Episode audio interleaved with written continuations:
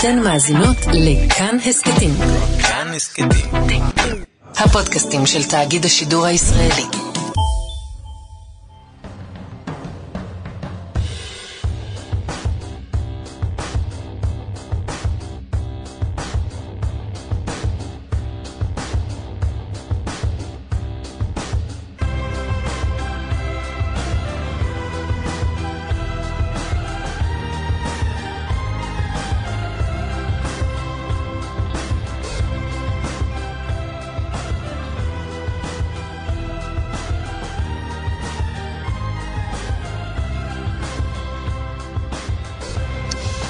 בוקר טוב. שלום רב. יש לנו הרבה דברים אה, על סדר היום, אחרי זה כן? אה, נתפנה ל... מה? מה יש לנו? אחרי זה, אחרי זה. כשיהיה אחרי זה, יהיה אחרי זה. תגלה לי, אבל אל תשאיר אותי באפלה. חלילה. אה, אתמול דיברנו קצת על אה, ענייני רשויות מקומיות, כן, ואיך לך מה- בוחרים, זה היה בעקבות השיחה עם אסף זמיר. והגילוי מה- הנאות שלך שאתה תושב תל אביב, כן. ואתה תידרש להתלבטות אם להצביע עבור אסף זמיר, לא. ברשימה שלו או לא. לא, לא, לא. מה לא? לא, לא נדרש. לא תצביע לו? אני לא נדרש להתלבטות. אני יודע למי אני מצביע אה, בבחירות האלה. בסדר. אבל כן, אני לא נדרש אני להתלבטות. מנסה- מנסה לבנות פה מתח ואתה גודע אותו. רגע. אתה בהתלבטות קשה. ההכרעה ממש אה, על המסך אצלכם בטלוויזיה, יש שעון עצר. אוקיי. סופר לאחור עד לקבלת ההחלטה על ידי. אה, פרסומת, זהב, יוקרתי. סתם, אין עכשיו. בעק- בעקבות השיחה הזו. אתמול, רומן סורקין, ראיתי אותו נכנס לזה. רגע, מה, פרסומת? איפה פרסומת? לא לא אמרו לי פרסומת. בעקבות השיחה אתמול אה, קרו כמה דברים. דיברנו גם על המועצה שלי, שאין לי מושג מה קורה בה. אני רק רוצה להגיד, הבחירות ברשויות המקומיות הן בחירות סופר חשובות. כן. מ- משפיעות על חיינו פה בלא מעט מקרים ואזורים ומקומות, לא פחות מהבחירות הכלליות. עד כאן אה, דבר המכון הישראלי לדמוקרטיה. נחזור רגע אה, לשידור. המרכז להעצמת האזרח. העצמת האזרח. קרו כמה דברים בעקבות השיחה שלנו אתמול, בין השאר על המועצה האזורית שלי, שאמרתי לך שאין לי מושג ירקרק מה קורה בה. אחד, כל המועמדים פנו אליי והציעו להיפגש. אוקיי? מאבק, מאבק על כל קול. כן. על כל אחד לפחות. כן. כמעט כל המועמדים, אני מודה מאוד לאלה שלא. יכול להיות שלהם אני אצביע, לאלה שלא פנו. הדבר השני, ניהלנו כאן איזה דיון אחר כך, שהוא דיון חשוב, כמו שאתה אומר יפה בשאלה. מה שאתה אומר פה. מי שאדיש כלפיי, אני מעודד את האדישות חד משמעית. של המועמדים. כלפיי, כלפיי, אני לא רוצה שהם יהיו אדישים, אני רוצה שיהיו אדישים כלפיי. כן. עסקנו בו אחר כך, ישבנו בו שעה ארוכה, תן לשקר שנייה, ו... ודיברנו על השאלה מה גורם לנו להצביע עבור מועמד זה או אחר לרשויות. ואתה הסברת כן. כאיש רשות ותיק כמה זה חשוב. כן. אני אמרתי לך שאני כל כך מנותק, שכשקורה משהו טוב אצלי, לא יודע, נטעו עץ מול הבית שלי, אין לי מושג אם זה ועדת גינון של המושב שלי, צריכה לקבל את הקרדיט, או ראש המועצה בכבודו ובעצמו, אני לא יודע. אני זוכר כתבה מ- בראשית ימי הלפטופים. הייתה כתבה איפשהו שעסקה בשאלה איך אתה יכול אה, ל- ל- לגרום למחשב שלך לעבוד טוב יותר. תרוקן את סל המחזור, כל מיני כאלה. תרוקן את סל המ- סל המחזור, אה, כל מיני, תפנה כל מיני מקומות בכל מיני כאלה. ואז אני זוכר, בסוף, בסוף, הייתה אמירה, אבל הכי חשוב, אם זה לא מקולקל, אל תתקן את זה. כלומר, אם הכל בסדר, אל תתחיל להתעסק עכשיו במחשב שלך. הכל בסדר. אני, קמת בבוקר, ראית עץ ליד הבית, אתה לא יודע מי זה? האחריות השילוחית בסוף, או על ראש המועצה או על זה, תשאיר אותו. גישה. אני לפני... אה, לא, אז אני, נגיד לצורך העניין בתל אביב, מבלי להיכנס ל... למי אני הולך להצביע, אני מסתכל על המצב הקיים בתל אביב היום, עזוב בתל אביב, בשכונה שלי, כן. כי בסוף זה מה שמעניין אותי, אני רואה האם יש דברים לתקן, ואם יש מה לתקן, האם המועמדת, המובילה, האם היא, יש לה איזו אלטרנטיבה שהיא מציגה כדי לתקן את הדבר הזה, והאם זה, האם זה עושה שכל. לפני הרבה שנים נסעתי לתוכנית בוקר באחד הערוצים להתראיין על איזה סדרת כתבות ש... שפרסמתי על שחיתויות ברשויות המקומיות. ונהג המונית שלקח אותי לתוכנית שאל אותי בדרך מה... על מה אתה הולך לדבר, אז סיפרתי לו ודיברנו על זה. ואז הוא הסביר לי מה השיטה שלו לבחירת או. ראש הרשות שלו. לא בבקשה. גר. רגע, רק מה שמו? לא יודע מה שמו. לא, יודע- מה לא יודע מה שמו? אני לא יודע איפה הוא גר, ואני מדגיש, זה הוא אמר. זה הנהג מונית. אני, אני כבר מוחה על הדברים שהוא אמר. אמר לי, תראה, אבל ראוי לצטט אותם. שנדע על מה אנחנו מוחים. כן. אמר לי, אני מצביע תמיד לראש הרשות המכהן. תמיד. תמיד. למה? תגיד למה? הוא אומר לי, תראה, ראש רשות כשנכנס לתפקיד שלו, דבר ראשון, מחפש לאכול שוחד. זה, אמר הנהג מונית. זה אמר הנהג מונית. שהוא אומר לי, תראה, המכהן. המכהן כבר נמצא חמש שנים בתפקיד, הוא כבר אכל. אם אני מחליף אותו ושם מישהו חדש, מתחילים לאכול מחדש. כן. אז עזוב, אני מעדיף את ההוא שכבר לקח את שלו, ועכשיו ייתן לנו נינוחות להמשך הקדנציה. אבל זה הנהג מונית אמר, אני מוחה, מוחה נמרצות. איך אתה בוחר אמרת?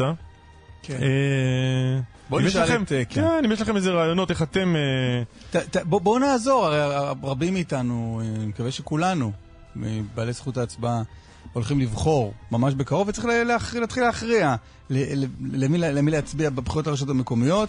כתבו לנו מה שיטת הבחירה שלכם, לא במי- מה... לא במי אתם בוחרים, אלא איך אתם בוחרים. כן. נכון.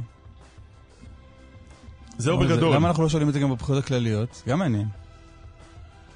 אה, כשיהיו בחירות כלליות נשאל. אולי שאלנו, לא זוכר. טוב, אה, אתמול אירוע לא לא מעניין בבית שמש. אה, העומדת בראש העיר, עליזה בלוך, הגיעה לחנוך איזשהו מוסד חינוכי של ויז'ניץ בשכונת רמה ב' בבית שמש. יפה. שאני אספר לך אחר כך על השכונה הזאת, זו חתיכת שכונה. כן. אה,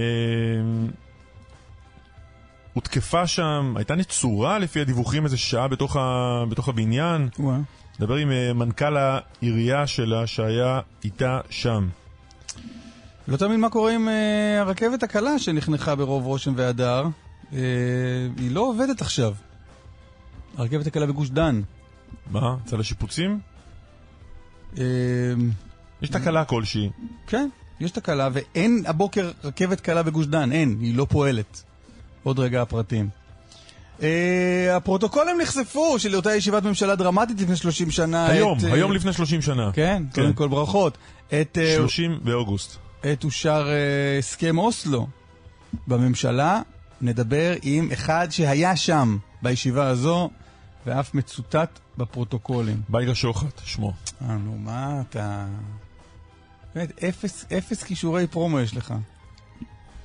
מי הוא המרואיין המסתורי שישב באותה ישיבה דרמטית לפני 30 שנה ואף מצוטט בפרוטוקולים? אל תגיד. מי כבר היה שם? אה, זה שם זה... 15 איש. חלקם כבר לא איתנו. לא, שתראה מה זה, איך, איך, איך חברי... איך בונים מתח? לא, איך חברי הממשלה, איך מספרם של חברי הממשלה עלה. היום זה... יש שם פרוטוקול של 80 עמודים, היום עם כל אה, חברי הממשלה היית צריך אה, 160 עמודים. נכון, חשוב מאוד. אתמול דיברנו עם אה, שני מורציאנו, אלמנתו של אה, דקל, אה, איש כיבוי האש שמצא את מותו שם באותו בור בדיר אל-אסד. היו לה, הייתה שיחה נוגעת ללב, ממש, על הקשיים שלה, על זה שהיא נשארה די לבד. אף אחד לא עוזר לה במימון אה, טיפולים לילדים, במימון המצבה לבעלה. ננסה להבין למה בכיבוי האש נראה כאילו הגוף הזה קצת נפל בין הכיסאות החקיקתיות. יושב ראש יד לבנים, אלי בן שם יהיה איתנו נכון. בעניין הזה. ועוד אה, הרבה דברים. נדב רוזמן, עורך, נדב רוזנצוויג, מפיק. נדב- רומן, נדב סורקין, כן, לא? רומן סורקין. רומן צורקין, טכנאי השידור, שרון עידן כתבנו לענייני תחבורה, שלום שרון. שלום, שלום לכם, בוקר טוב. מה קרה? קודם כל צריך לומר זה היה מהיר מאוד, כמו שאתם רואים, אה, פחות משבועיים מהרגע שבטררם גדול התחילה הרכבת הקלה, הבוקר תקלת איתות, יעני... תקלת מה? תקלת איתות, זאת אומרת. שהרכבות... אה, זהו, זה תמיד מזכיר לנו וינקר, אבל זה בעצם, אם תרצו יותר מגדל פיקוח, כזה שלא כל כך יודע לתקשר עם הרכבות, כדי שחלילה לא אה, יהיו אחת אה, על השנייה באותה מסילה ודברים מהסוג הזה. בואו נתחיל בפרטים, בעצם השירות היה צריך להתחיל אה, כרגיל ב-5.40 בבוקר, עד עכשיו, קצת אחרי השעה 8, שעתיים וחצי, אה, אין שום רכבות, לא מפתח תקווה לבת ים, לא מבת ים לפתח אה, תקווה, גם לא יצא... כאילו, הבוקר לא יצא אף רכבת. אף רכבת, למיטב ידיעתי, לא יצאה. כנראה שהעסק הזה התחיל כבר אתמול בלילה באיזושהי תקלת חשמל שהשפיעה על המערכות, אבל מי שהגיע היום לתחנות כדי לנסוע לעבודה, לסידורים עם הילדים, סוף החופש, גילה שאין שום רכבת אה, בפתח תקווה, בת ים, כמובן יפו, תל אביב וכו'. כאילו, תסביר איך זה עובד. אנשי הרכבת הקלה מגיעים לעבודה, ורואים, ומגלים- ורואים שמערכת האיתות לא עובדת.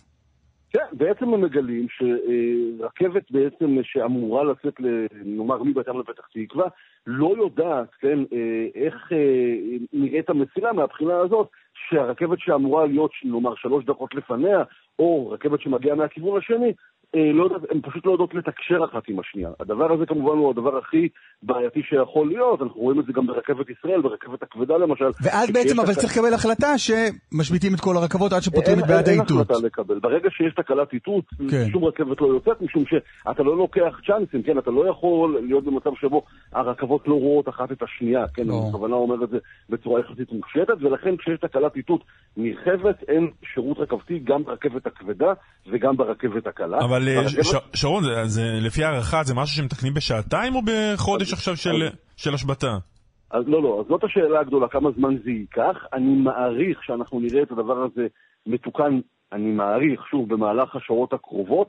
יכול, יכול אפילו שנשמע, אתה יודע, עוד חצי שעה, שעה שזה תוקן, אבל ממה שאני מבין, אני אומר את זה בזהירות המתבקשת, זה עוד ייקח זמן, כלומר, זה לא עניין של ימים, אבל אני מניח שזה ייקח כמה שעות טובות במקרה הטוב, עד שאנחנו נתחיל לראות את המערך מתחיל לפעול, וגם אז צריך לזכור שלוקח לו זמן עד שהוא נכנס לאיזשהו סוג של סנכרון. בכל מקרה, אה, מי שאמור... לא, תקשיב, אה, אה, מאזינים שולחים לי עכשיו תמונות משדרות ירושלים ביפו של הרכבת נוסעת. אז האם זה ניסיון להחזיר אותה לפעילות? כן. אני מניח שאלה בדיקות, אנחנו יודעים שהרבה פעמים אה, כשעובדים על תקלה, רוצים לראות אם מצליחים להתגבר עליה, מריצים רכבת אחת, לעיתים שני- שתיים בפרק זמן, אבל פערים יחסית גדולים אה, אחת מהשנייה, אבל אנחנו עדיין לא במצב שהרכבת פועלת. כלומר, זה חשוב כי אני גם מקבל את ההודעות האלה מהאנשים, אין פעילות רכבתית מסחרית נקרא לזה, אי כן. אפשר לקנות כרטיס ולעלות על הרכבת, כרגע לפחות עד להודעה חדשה. מה שאתם רואים מדי פעם על המסילה זה כרגע בדיקות שכנראה עוד יקרו זמן. תגיד, אה, אה, בהשוואה בינלאומית, אתה, אתה מכיר את המטריה, כן. כאילו זה, יש לנו סיבה להרגיש נבוכים? או ש... אני- או ש... או ש... וואלה, ככה זה, גם הרכבת הקלה לוחסן תחתית בפראג וברלין ופריז אה, עושה פלטות כאלה. נור- נורא קשה להשוות משתי סיבות. קודם כל, אנחנו באמת נמצאים פחות משבועיים בתוך האירוע. אני מזכיר לך שב-18 באוגוסט התחילה לפעול הרכבת הראשונה, זה, זה, זה, זה ש... אפילו לא שבועיים, ולכן אין באמת, נאמר כרגע, מקור להשוואה גם מול אה, מה שקורה בחו"ל, עם כל הניסיון שלהם, ועם הקילומטרה שהרכבות האלה עובדות הרבה מאוד זמן. כן. פה זה חבלי לידה, זה בעצם רכבת שנמצאת בחיתולים. יש תקלות בחו"ל, אני למשל הייתי לפני אה, כמה חודשים בפריז והייתה תקלה, אבל התקלה תוקנה מאוד מאוד מהר, גם שזאת הייתה תקלת איתות, הם התגברו עליה מהר מאוד. אני מניח שזה גם קשור לאופי התקלה, אם זה באמת קשור למה שראינו אתמול, לאותן שתי תקלות חשמל שהיו בשעות הלילה וייתכן שגרמו נזק למערכת שהוא יותר משמעותי, אז זה יכול לקחת יותר זמן. אבל שוב, אלה חבלי לידה, אה, מצד אחד זה קצת מצחיק לראות שאחרי שבועיים אין, אין, אין רכבת, היא לא פועלת. מצד שני, אם אתה רוצה ככה להיות בפן היותר אופטימי, אז לבוא ולומר, באמת, הדבר הזה כרגע בעצם רק נוצר, ואני מניח שככל שהזמן יעבור, גם התקלות יפחתו, וגם התקלות שקורות ילמדו להתגבר אליהן יותר מהר. כל זה לא עוזר למי שתכנן הבוקר לנסוע לעבודה ברכבת, ותקוע באוטובוסים ובפקקים, ואגב, אומרים ברכבת הקלה לאנשים, תחפשו אלטרנטיבות, זה ייקח זמן. כלומר, תחפשו תחבורה ציבורית חלופית. שרון, תודה רבה לך. תודה, חברים. חיים גולדיץ', כתבנו שלום. בוקר טוב, קלון ואסף. בוקר טוב. מה קרה אתמול בבית שמש?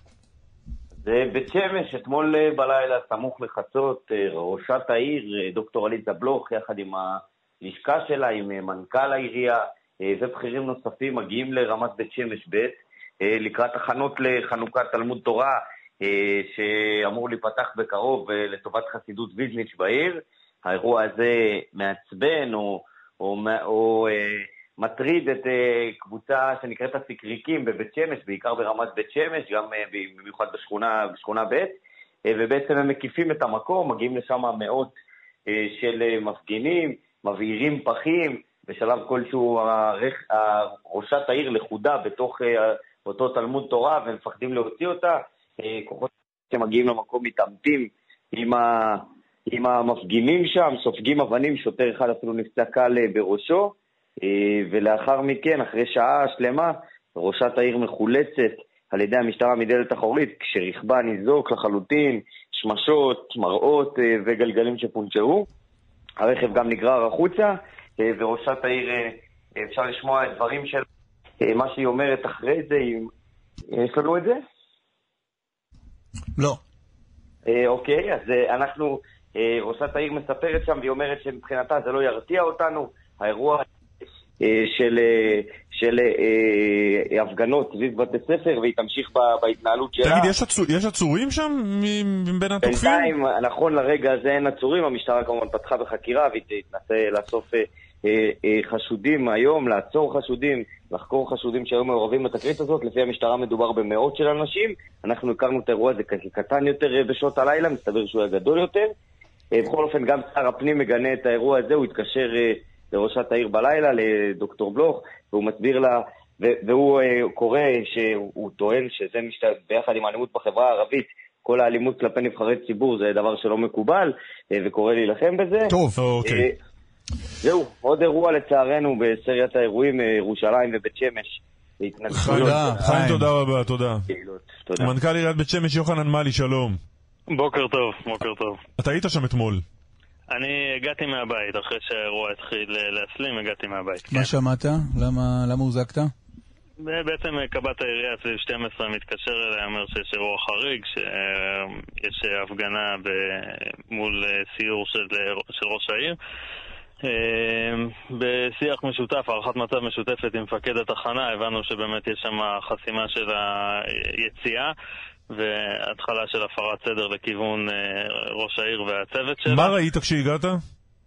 אני בעצם כשהגעתי, הגעתי מרחוק, לא נכנסתי לתוך התמונה והבנתי שיש אה, חסימה של ציר הכניסה לבית ספר ואז בעצם הצעתי למפקד התחנה שאני אגיע באופן אה, אזרחי לכניסת ספקים של בית הספר, הכניסה האחורית שממנו בוצעו העבודות ואני אוציא אותם משם. גם בתוך כל האירוע הגדול הזה אמרנו בואו ננסה לצמצם את החיכוך, ננסה לצמצם את היציאה הזאת שבעצם יכולה להיות אגרסיבית והוצאנו אותה מבחוץ וברוך השם סיימנו את האירוע בצורה שקטה. כמה זמן עליזה בלוך הייתה נצורה בבית הספר הזה? אני חושב שבין 40 דקות לשעה, משהו כזה. אנחנו רואים תמונות של ה... לא יודע אם זה הרכב שלה, או רכבים של העירייה, או מה זה עם שמשות מנופצות. הרכב של ראש העיר ניזוק אה, באופן משמעותי, יצא משימוש. יצא אה, משימוש? כן. מה זה, מאבנים? אה, אני לפי סוג, אני לא הייתי שם כשזה קרה, אבל לפי סוג הפגיעות זה נראה, כן, אבנים, חפצים. רגע, 12 בלילה, כמה זמן זה לתוך האירוע, כשמתקשרים אליך? 12 בלילה זה בערך 10 אה, דקות לתוך האירוע. אה, כמה? לא 10 דקות? 10 דקות, משהו כן. כזה. עוד לא עשיתי תחקיר מדויק, אבל הוצאנו אותה סביב 10 אה, לאחת, משהו כזה. רבע לאחת. תגיד, אני לא, לא, לא מכיר את זה כל כך ממקומות אחרים. עורכים חנוכה לחנוכת בית ספר ב-12 בלילה? לא, לא, ממש לא חנוכת בית ספר. בית ספר 411 זה בית ספר שהביצוע שלו היה מאוד מאוד מורכב. אמ, הוא נמצא בלב שכונה אה, צפופה והביצוע שלו הנדסית היה מאוד מאוד מורכב. אנחנו במרתון של אה, מסירות בתי ספר לקראת אה, פתיחת שנת הלימודים, חלקם כבר מסרנו עם א' באלול וחלקם אנחנו עוד משלימים את זה, משלימים את זה עכשיו. אה, מנהל המוסד ש... שאנחנו אה, מוסרים לו את הבית ספר מחסידות ויז'ניץ אה, הזמין את ראש העיר, ראש העיר עובדת עד שעות מאוחרות, לראות את הרגעים האחרונים יחד עם מנהלת הפרויקט. זה, זה סיור שלא היה אמור לצאת לתקשורת. לא סיור, לא, זה, זה לא איזה טקס. לא, זה סיור שכמוהו עשינו עשרות בעבר וכמוהו okay. אוקיי. נעשה עשרות בעתיד. אנחנו רק במגרש הזה בשבועות האחרונים היינו עשרות פעמים. זאת אומרת, זה משהו שהוא חלק משגרת היומיום שלנו, יש פה פרויקט שמושקע בו הרבה מאוד מאמץ וכסף, ואנחנו מלווים אותו מאוד מקרוב. אז מה קרה פה הפעם? תראה, אני קשה לי לשים את האצבע, אמ, אבל אמ, יש, יש אה, קבוצה אה, קיצונית, שולית בבית שמש, אנחנו מודעים אליה, שמנסה אה, לשבש ולהפריע לאורח החיים התקין. כמה שולית, ו... אגב? כמה אנשים היו שם, להערכתך? שם היו מאות. מאות? כן. שמה אתה מבין שקרה? שמישהו... אה, לא, עוד לפני זה, תן תן קצת קווים לדמותה של הקבוצה הזו. קיצונית באיזה מובן ובאיזה עניין. מי הם? מה הם רוצים? תראה, אני לא אה, סוציולוג של החברה החרדית, ואני לא לא יודע לעשות פה ניתוחים אתה חברתיים. מנכ"ל אבל- עיריית בית שמש, אז מן הסתם אתה מכיר את העיר היטב, נכון, וגם את- סוציולוג של וגם- החברה וגם את החרדית. תושביה. נכון, אנחנו, אנחנו מכירים ואנחנו נמצאים בקשר באמת אה, עם, עם כל הקהילות וכל המוסדות, ורק לאחרונה אנחנו מקדמים מהלך פורץ דרך של אה, אה, מתן אפשרות גם לקהילות שלא מכירות, אה, שלא מקבלות תמיכה ישירה מהמדינה, באיזושהי קונסטלציה משפטית מורכבת, לייצר לעצמם את מוסדות החינוך שלהם. קשה לדעת מה הדליק את האש בנקודת זמן ספציפית, לפעמים זה עריק בירושלים שמייצר אצלנו הפגנות, ולפעמים זה איזושהי דיסאינפורמציה שמישהו זרק בירושלים? לא, לא במקרה הזה. אני אומר, לפעמים כשיש הפגנה בבית שמש זה בגלל שיש אה, אה, עריק שנעצר בירושלים. אה, אז- עריק, עריק עם עין, שמעתי, כן, כן. עריק. לא, כן, לא. אוקיי. אה, אז, אז יש אה, הפגנה ב- ב- בבית שמש, ולפעמים יש איזושהי דיסאינפורמציה שמישהו מפיץ, איזושהי, איזשהו מידע לא נכון שגורם לתסיסה. במקרה הזה אני באמת אה, עדיין לא יודע להגיד מה היה הטריגר שיצר את, ה, את ההפגנה הזאת וגרם לכולם לצאת, אה, לצאת החוצה ב... אבל בימים כתיקונם, ראש העיר מרגישה בנוח להסתובב בכל חלקי העיר? סיור כמו שהיה בבית ספר הזה, התקיימו עשרות בשבועות האחרונים. השכונה הזו היא שכונה שלא רואים כמוה בכל עיר, נכון? שכונה, רמה ב' היא שכונה באמת שמאופיינת בציור, בציבור יותר אה, שמרני, חלקו קנאי, אה, מהסיקריקים מה שמכונה, מהעדה החרדית, מהחלקים אני ה- הסתובבתי שם לפני כמה חודשים, נקלעתי לשם בטעות, ונתקלתי שם בכל מיני גרפיטיז של אה, שתהיה שואה לציונים, הציונים עמלק, פחים שרופים, משהו ש... אני לא רגיל לראות בהסתובבות אה, רגילה במקומות אחרים בעיר.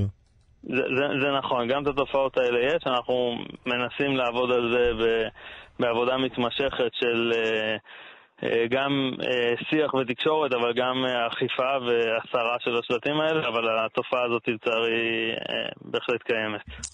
ראש העיר הייתה בסכנת חיים הלילה? לא, לא.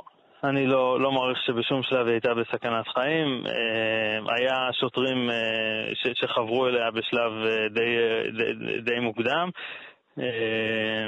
ופשוט בשביל להוציא אותה באופן בטוח ו, ובלי לייצר יותר מדי אלימות, אז חיכו עד שהם יצברו כוח משמעותי, ובינתיים מצאנו את הפתרון האחר ש, שהיה פשוט יותר לכולנו.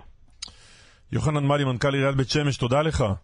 בשמחה, שיהיה בוקר טוב. בוקר טוב. טוב, שאלנו בפתח התוכנית, איך אתם בוחרים, אה, איך אתם מתכוונים להצביע בבחירות לרשויות המקומיות? כלומר, מה, מה, מה השיקולים שלכם? איך תכריעו? שי- אה, שייקה כותב מה שאימא שלי אומרת. יפה. יפה. יפה. בתור אב לילדים, אני אומר לך שאני מקווה שהילדים שלי גם ילכו בדרך הזאת. אה, חשבתי שאתה מדבר בתור אה, שניים שאין להם אימא. גם, גם. לא, זה אני לא, לא מתחבר, כי אז אני לא, לא אוכל לקבל החלטה, כן. אתה יודע. אתה רואה, בשביל זה אולי אני לא מקבל החלטה. יפה. בנימין כהן אומר, אה, אתה סיפרת, הבאת את מתווה נהג המונית. כן. נהג המונית אומר, אני לא... אני מצביע למי שקיים, כי הם תמיד לוקחים שוחד בתחילת הדרך, אז למה... נהג המונית אומר. נהג המונית. בנימין כהן אומר, הסיפור של הבחירה באיש שמכהן זה כמו שבאו לאדמו"ר, שהגבאי מועל בכספי הציבור וצריך להחליף. ועונה האדמו"ר, לקחת עוד איש ישר ולהפוך לגנב? אה, שלמה, מי שיאשר לי את הפרגולה אני איתו. יפה.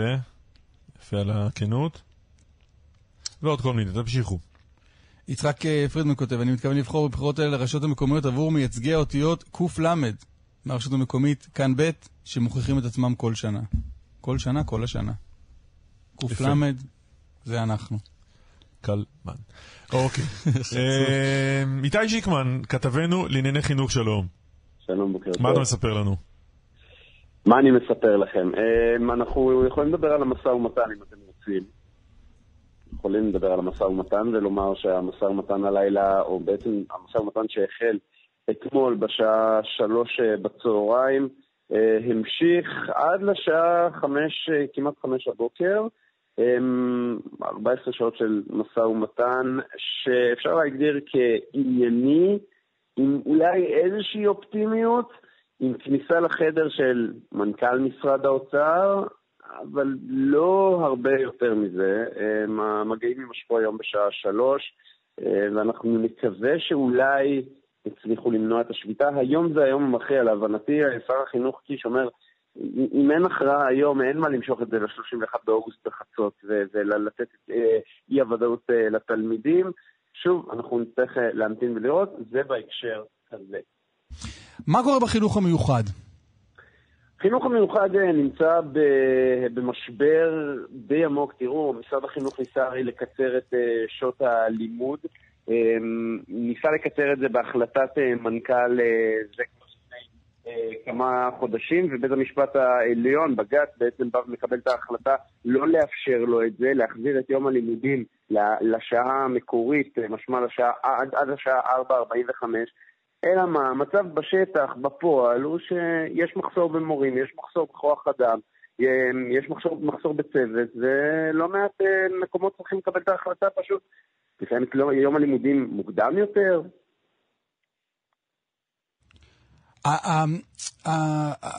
יש איזו מגמה, אנחנו מבינים, בדיקת, אה, בדיקה במשרד החינוך לגבי כמה עובד עניין השילוב. כן. כן, תראו, זה כבר משהו שקיים כבר כמה שנים. משרד החינוך אה, ניסה אה, להטמיע יותר ויותר תלמידים בחינוך מיוחד, בעצם בבתי ספר, נקרא לזה במרכאות רגילים, ביחד עם אה, תלמידים אה, אה, מן הציבור הכללי, וזו הייתה רפורמה מאוד גדולה כאשר בחלק מן המקרים זה צלח, אבל במקרים מסוימים זה פשוט לא עבד, והורים רבים בחרו, וזה משהו שהוא כבר מגמה של שנתיים-שלוש, לקחת את, היל... את הילדים שלהם מן החינוך. שוב, רגיל במרכאות, מן החינוך המשולב, ולהחזיר אותם לחינוך המיוחד. זאת אומרת, הייתה איזושהי סברה שככל שהתלמידים נמצאים אה, בחינוך המשולב, הם יוכלו לקבל יותר כלים, יותר אמצעים, ואז בסוף, בשורה התחתונה, הם מצאו את עצמם לא מקבלים את המענה הנכון. ונאלצו או בחרו לחזור ולהחזיר את הילדים לחינוך המיוחד. בוא נדבר בעניין הזה עם נעמה אקסלרוד אה, תירוש, שלום נעמה. שלום, בוקר טוב. אימא לשני ילדים עם צרכים מיוחדים, ספרי עליהם. אה, אז יש את עמיתי, שהוא בן 13, אה, עם אוטיזם, משולב בחינוך הרגיל, אפרופו שילוב, ויש את איילה, בת 10, אה, שלפני שנה עברה למסגרת תקשורת מהשילוב. איתה עשינו קצת פינג פונג שילוב, תקשורת, שילוב, תקשורת. הם ילדים, מה שנקרא תפקוד גבוה. זה, זה די מרכאות בעיניי, כי אחד הוא יחיד ומיוחד עם הצרכים המיוחדים שלו, אין תפקוד בדבר אחד הם מתפקדים יותר, בדבר שני פחות. אה, באיזשהו מקום, השילוב היה אמור להיות מענה לילדים שמסוגלים להשתלב חברתית, שהחברה מסוגלת אה, לעזור ולתמוך בהם ולקדם אותם, וגם להתערם מהם. כי לדעתי ילד שמשולב בכיתה, הכיתה מרוויחה בכל דבר, ביכולת של ילדים לאמפתיה, אה, ביכולת של ילדים לראות שיש להם מסוגלות לתמוך, לקדם, לעזור, וגם יש סייעת בכיתה, שאם הילד לא צריך אותה 100% מהדקות שהיא מוקצת לו, אז היא גם יכולה לתמוך ולעזור לילדים אחרים בכיתה. אה, אז, אז, אז, למה, זה, אז למה זה לא בהכרח זה לא עובד? בוא נספר לך על אמיתי למשל, בכיתה, הוא היום עולה לכיתה ח'. בכיתה ו' הוא קיבל סייעת מהמועצה שלנו, זה היה נשמע לי נפלא ונהדר, אני לא אצטרך, אני לא יודעת אם אתם יודעים, אבל רוב, חלק לא מבוטל מההורים מוסיפים כסף והרבה כסף מכיסם בשביל שהילדים תהיה להם סייעת. ואני קיבלתי הפלא ופלא שתשב איתם בכיתה. שתשב איתם בכיתה, כי למועצות אין סייעות, ואף אחד לא מוכנה לבוא בשביל 32, 34, 35, לא מוכנות לבוא. אה, ואז סיפרו לי שאני מקבלת סייעת. אמרתי, אוי, איזה אושר, איזה שמחה. אה, הגיעה סייעת, שבהתחלה הייתה מאוד אולי נחמדה, או לא יודעת מה. היא לא הצליחה אפילו ליצור קשר עם הילד, כי היא בקושי נכחה בכיתה. אה, או שלקחו אותה לכיתות אחרות, או לילדים אחרים, או שהיא פשוט לא הגיעה. גם אה, לא היה לא מעט ימים כאלה. וילד, אה, אני לא יודעת אם אתם יודעים, אבל ילד עם אוטיזם צריך משהו יציב, mm-hmm. משהו קבוע, דמות שהיא יכולה, יכול להתחבר אליה ולוקח לו הרבה זמן להתחבר ולוקח לו הרבה זמן לתת ביטחון. בקיצור, לילד לא הייתה סייעת שנה שלמה. טוב, עברנו לחטיבה, אמרתי, הילד חייב סייעת בשביל להתמצא בדבר הענק הזה ובבית ספר של 1,450 תלמידים, אה, חטיבת ביניים תיכון, תעזרו לו, אין סייעת. זה היה המשפט. ואני באתי ואמרתי, אי אפשר, אי אפשר אה, לעשות כזה דבר. לא, אפשר. אז גיליתי שאפשר. בזכות זה, בזכות זה, אני אומרת, הילד שלי עבר אה, שישה התקפי חרדה בארבעה חודשים. כשרוב הפעמים לא היה בן אדם מבוגר שיכל לעזור לו באותו רגע. מה זה התקף חרדה? איך נראה התקף חרדה? התקף חרדה זה ילד קורס על הרצפה, בוכה, לא מסוגל להרים את עצמו. הוא מרגיש שסוף העולם הגיע. הוא עוד רגע הולך למות. כי במקרה אחד, ילד שיחק, הם שיחקו בשיעור ספורט, אה, איזשהו משחק כדור, והוא לא הבין לגמרי שהילד לא ניסה לפגז אותו עם הכדור, אלא זה קרה לו. ומשם הוא מרגיש שהוא החלש, והוא זה שלא יכול, ומפה לשם התקף חרדה. כשהוא מנהל את ההתקף חרדה איתי בוואטסאפים. תבינו, ילד mm-hmm. שבקושי נושם, אבל מצליח לכתוב לי וואטסאפים. מחלץ את עצמו מהכיתה ששם הוא ישב ובכה, יורד למרכז הלמידה של הבית ספר, ושם הוא אומר לאחת המורות, אני מרגיש שאני חייב לדבר עם מישהו, אני בהתקף חרדה, הוא גם יודע להגיד את זה. ואומרת לו המורה, תשב, עוד מעט יבוא אליך מישהו. 45 דקות. אז אין, אין, אין פשוט כוח אדם בחינוך הרגיל שנכון לצורך שלו. אז השילוב נכשל? אז הפתרון הוא אז, מסגרות מיוחדות אז לילדים עם צרכים מיוחדים? אז גם מסגרת היא לא דבר שבהכרח מתאים לו, כי יש לו חברים, במסג... מי שעזר לו באותו דרך אגב התקף, היו החברים שלו. יש לו שלושה חברים. וזה ילד ש... אנחנו יודעים שילדים בלי צרכים מיוחדים לפעמים אין להם כל כך הרבה חברים טובים. שלושה חברים שבאו ועזרו לו.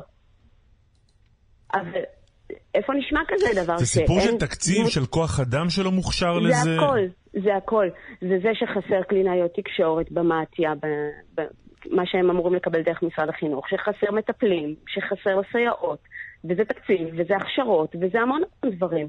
ואני מבינה גם את המורים, אני לא, אין לי כעס ספציפי כלפי המורה, כי הוא צריך גם באותו רגע לנהל כיתה של 35-40 ילדים, איך הוא יכול ללכת לילד הזה? וזה דברים שנצברים, ובעקבות זה, את איילה, אחרי שלוש שנים שהייתה בסוג של אה, שילוב, עם סייעת מעולה, שאנחנו דרך אגב השלמנו לה, וזמן קורונה, ראינו שהילדה פשוט במצוקה. זה לא, זה לא עובד, היא לא, מת, לא מתמודדת, היא לא מצליחה להתקדם, היא רק הולכת אחורה. והעברנו אותה למסגרת תקשורה, תקשורת, רחוקה מהבית. היא כל יום יושבת, כל הלוך וחזור, לפחות חצי שעה, 40 דקות באוטו. שזה נראה לי ילדה בת עשר, כן? אה, כל יום יושבת פעמיים 40 דקות באוטו, זה לא מעט. עם עוד ילדים, לפעמים נעים לה, לפעמים פחות נעים לה. והיא מגיעה למסגרת תקשורת בעיר סמוכה לידינו, כי אצלנו אין.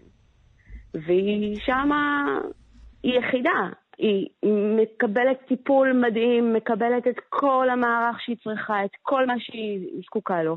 אבל היא מנותקת מהחברה שלה, וגם לה יש חברות קרוב לבית.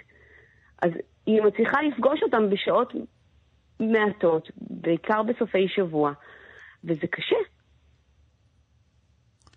אם אני חוזר לשאלה של קאמן, אבל הפתרון יהיה, את אומרת, הפתרון של השילוב הוא כן הפתרון הנכון בשבילם, פשוט צריך שהמדינה תדע ש... לעשות את זה. בדיוק, שה, שהסל שהיא מקבלת בוועדה בסוף שנה וזה, יהיה גם בפועל משהו שהם מקבלים. זאת אומרת, אותם תקציבים שמוקנים לחינוך התקשורת, אם היו מוקנים לשילוב, יכול להיות שהייתה מצליחה. אנחנו לא כן. יודעים. ואני רק אה, ככה אעשה איזושהי הקבלה קטנה. הייתי לפני כמה חודשים בכנס בצרפת בנושא שילוב בחינוך, בדיוק על זה. ושמה הם התחילו את השילוב ממש בעת האחרונה, הם מדברים על שילוב אה, במסגרות הרגילות של שמונה שנים. אבל הם עשו, וחסר להם את אותו כוח אדם שחסר פה, וכולם במצוקת כוח האדם, אבל הם עשו שם עבודה מטורפת. והם נלחמים על כל ילד משולב כאילו זה הילד הכי חשוב בבית הספר. ורואים את זה. זה עובד. נעמה, כן, תודה רבה לך. בבקשה. דוב גילהר, שלום. אהלן. דוב גילהר, כן, שלום רב. שלום, בוקר טוב. שלום לכם. דוב גילהר הוא כתבנו באירופה, ואתה מספר לנו שבוואריה כמרקחה. אה, כבר משבת, כן, אנחנו היינו ממוקדים בענייני אה, ביירן, אה, מינכן והכדורגל ודניאל פרץ, אבל אה, קרה שם משהו אפילו אה, יותר משמעותי. אה, זו דויטשה צייטונג, זה היומון היוקרתי של אה, דרום גרמניה, של בוואריה, אה, והוא מפרסם אה, תחקיר על אה, אדם בשם אה, הוברט אייבנגר, שהוא ראש, סגן ראש ממשלת בוואריה, שר הכלכלה של מדינת המחוז. רוצה להזכיר, זו המדינה הגדולה בגרמניה, מכסה חמישית משטחה של גרמניה, כבר בהחלט אה, סיפור, והוא, אה, לפי הפרסום והתחקיר, כשהיה בכיתה י"א, אה, הפיץ, פרסם אלון שהם מכנים אותו אלון אושוויץ, ושם, אה, זה, זה כביכול משהו עיתולי שלא מצחיק בכלל, הוא מבטיח לאויבי המולדת חופשה במחנה ההשמדה אושוויץ, מסע דרך ארובות הקרמטוריום, ירי בעורף וקבורה בקבר אחים. ו- והעיתון מפרסם את האלון הזה, הוא כתוב במכונת כתיבה כזאת של, של פעם. בן כמה הוא היום? ו... היום בן 52, אז אה, הוא היה בן 17, לפני 35 אה, שנה. רגע, רגע, ו- פוליטיקאי, שנייה, כן. פוליטיקאי בכיר בבוואריה בגרמניה, סגן, אה, סגן ראש הממשלה. במיינסטרים, לא AFD, לא קיצוני הימין. כן? הוא היה. הוא, אבל, אבל הוא היה רגע, הוא היה בן 17, והוא פרסם, והוא, אם אני מבין נכון, זה פרסם איזה מין אלון עם בדיחות שואה סרות טעם, נכון? אוקיי, עכשיו אנחנו נכנסים לשאלה משובת נעורים, אה, כן או לא וכולי. בגרמניה של היום, בפוליטיקה, במיינסטרים, אתה לא יכול לעשות את מה שאייבנדר זה עשה אז, מה גם שכבר אז... ייתכן שהוא גם, אה, זה זה היה בבחינת עבירה על החוק, כי מדובר בזילות השואה, וזילות שואה היא עבירה פלילית שאפשר גם להיכנס לכלא אה, אה, עליה. בגרמניה. העניין הזה נגמר, כן, כן, כן, נכון. צריך להדגיש. יש יש הזה- מדינות שבהן זה נכון. עובר יופי. יש, כן, מתוקנות. כן, נכון. רגע, שנייה, מבלי רגע, הזה- רק, רק, מבלי בבקשה. לזלזל באירוע, הוא היה בן 17, כן? הוא היום, הוא היום ממש לא בן 17, 17, הוא היום בן 52. הוא היה בן 17 והוא הפיץ את האלון הזה, והעיתון חושף את ה- את האלון, וגם הוא, אה, תפסו אותו, הוא קיבל סנקציות על העניין הזה, רשום בתיק בית ספר שלו. ויש בחירות בעוד שישה שבועות בבוואריה, והסיפור הזה גורם למבוכה שראש ממשלת בוואריה, מרקוס זודר, הוא אה, אדם שמוזכר אה, די הרבה בתור מועמד לקנצלר בבחירות הקודמות, בבחירות הבאות, ייתכן שיהיה הקנצלר, וכל מה שהוא יעשה בסיפור הזה אה, זוכה לתשומת לב. אבל אני חייב לה- לה- לעדכן אתכם בהתפתחויות. הלמוט, אחיו של הוברט, אה, לקח אחריות לכתיבת האלון. ומסתבר שהשניים למדו יחד בכיתה י"א למרות ששנה מפרידה ביניהם. מה אמר אבל? מה אה, אומר האיש עצמו? לא, ה- לא, אבל רגע, הנה, זה מה שהוא אומר, הוא אומר שאח זה האח, אבל מה אומר האיש אה, עצמו? זה- הוא אומר, זה הסטודנט שלי עשה את זה. הוא אומר שלא הוא כתב את זה, ויכול להיות, הוא לא זוכר ממש, שנמצא איזה אלון אחד או יותר בתיק שלו. הלמוט לקח אחריות והסביר שבגלל שהנהלת בית הספר השאירה אותו כיתה, והוא מצא את עצמו לומד יחד עם אחיו הקטן, שתודו שזה די מביך באותה כיתה י"א, אז הוא כתב את האלון הזה נגד הנהלת בית הספר, שהיא כביכול אויבת המולדת והחלה את כל האיחולים האלה, והוברט, הסגן ראש ממשלה, הוא זה שהפיץ את האלונים האלה. מה שאתה אומר, טוב, אולי איזה סיבוך זה, ואז פתאום יוצאים חברים לכיתה, כשהשדים יוצאים הם יוצאים ככה ביחד. חברים לכיתה של אותו הוברט אייבנדר, סגן ראש ממשלת בוואריה ושר הכלכלה שלה, ומספרים שהיו לו מנהגים משונים. הוא היה נכנס לכיתה ומצדיע במועל יד, וגם היה מחקה את נאומיו של אדולף היטלר. הכל ביחד אפס. אה, אבל תגיד רגע, לא- הטענה לא- נגדו, הטענה נגדו זה שהוא נאצי? או הטענה נגדו שהוא אה, התבדח על השואה? תראה, נאצי זה אחד שחבר במפלגה הנאצית שלא קיימת פה כבר אה, די הרבה זמן. כן. האם, אה, אה, גם, גם אין הגדרה למי בוא עונה נגיד, ל- בוא רגע, אני אנסח את זה אחרת, אני אנסח את זה אחרת. האם הטענה נגדו שהוא אנטישמי, שונא יהודים, ל- ל- מ- ללא מייחל. למותם, מותנו, או שהוא אה, עשה בדיחות צרות טעם שמגיעות עד כדי עבירה פלילית? תראה, אה, ללא ספק מדובר קודם כל בבדיחות אה, סרות טעם. כן. שהתגובות אליהן במערכת הפוליטית וגם בקהילה היהודית אה, הן תגובות קשות ואומרות שהסנקציה צריכה להיות חמורה ויש גם קריאות להדחתו. אתמול היה כינוס של הקואליציה הבווארית, שמרקוס זודר בדלתיים סגורות חקר אותו, מרקוס זודר זה ראש הממשלה הבווארי, חקר אותו, חקור היטב וגם הציג לו רשימה של 25 שאלות שהוא אמור לענות עליהן. זה יכול להיות שזה ניסיון ככה לדחות את הקטע. הקץ של הדחתו או, או, או, או אי הדחתו, אמ, אבל זה בא להגיד משהו שהוא מבחינתנו חשוב. זה אומר שבגרמניה במיינסטרים, אני מספר לכם על ההבדל שמתחזקת וקיצוני הימין ו- וכולי, אבל במיינסטרים דבר כזה כמשובת נעורים לא משובת נעורים היה נכנס ו- ומצדיע במועל יד, לא עובר.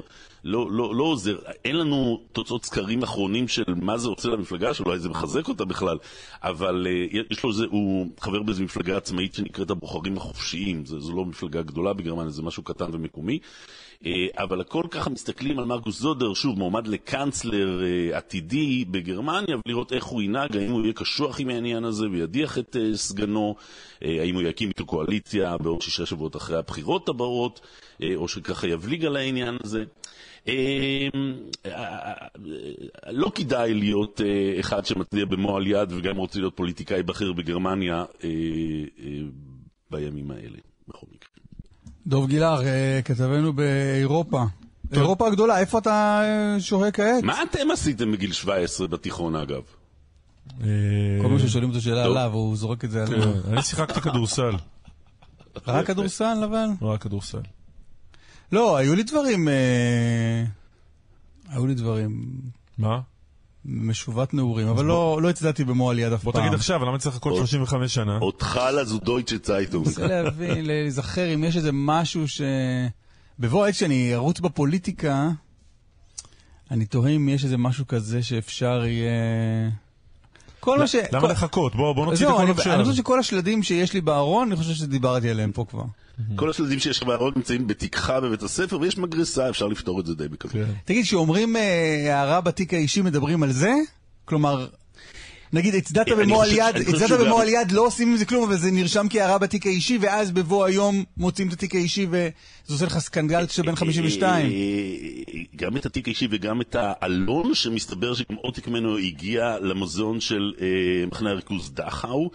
אה, ואני חושב שהייתה איזה סנקציה, הוא היה צריך לחבר איזה חיבור או לנאום איזה נאום נגד מה שנמצא אצלו. אה, אבל כל, אוקיי. אה, כמובן, מאוד מביך ומתברר כן. בימים אלה, ונראה איך זה נגמר. תודה רבה. תודה, דובי. שלום, שלום. להתראות. עמוד שפירא כתבנו שלום. שלום, חברים. מה קורה? אה, הכל טוב, גם לנתניהו כנראה באחת הפרשות גם טוב, פרשת היעלמות המתנות מלשכתו, ממשרדו, ממתקני משרד ראש הממשלה.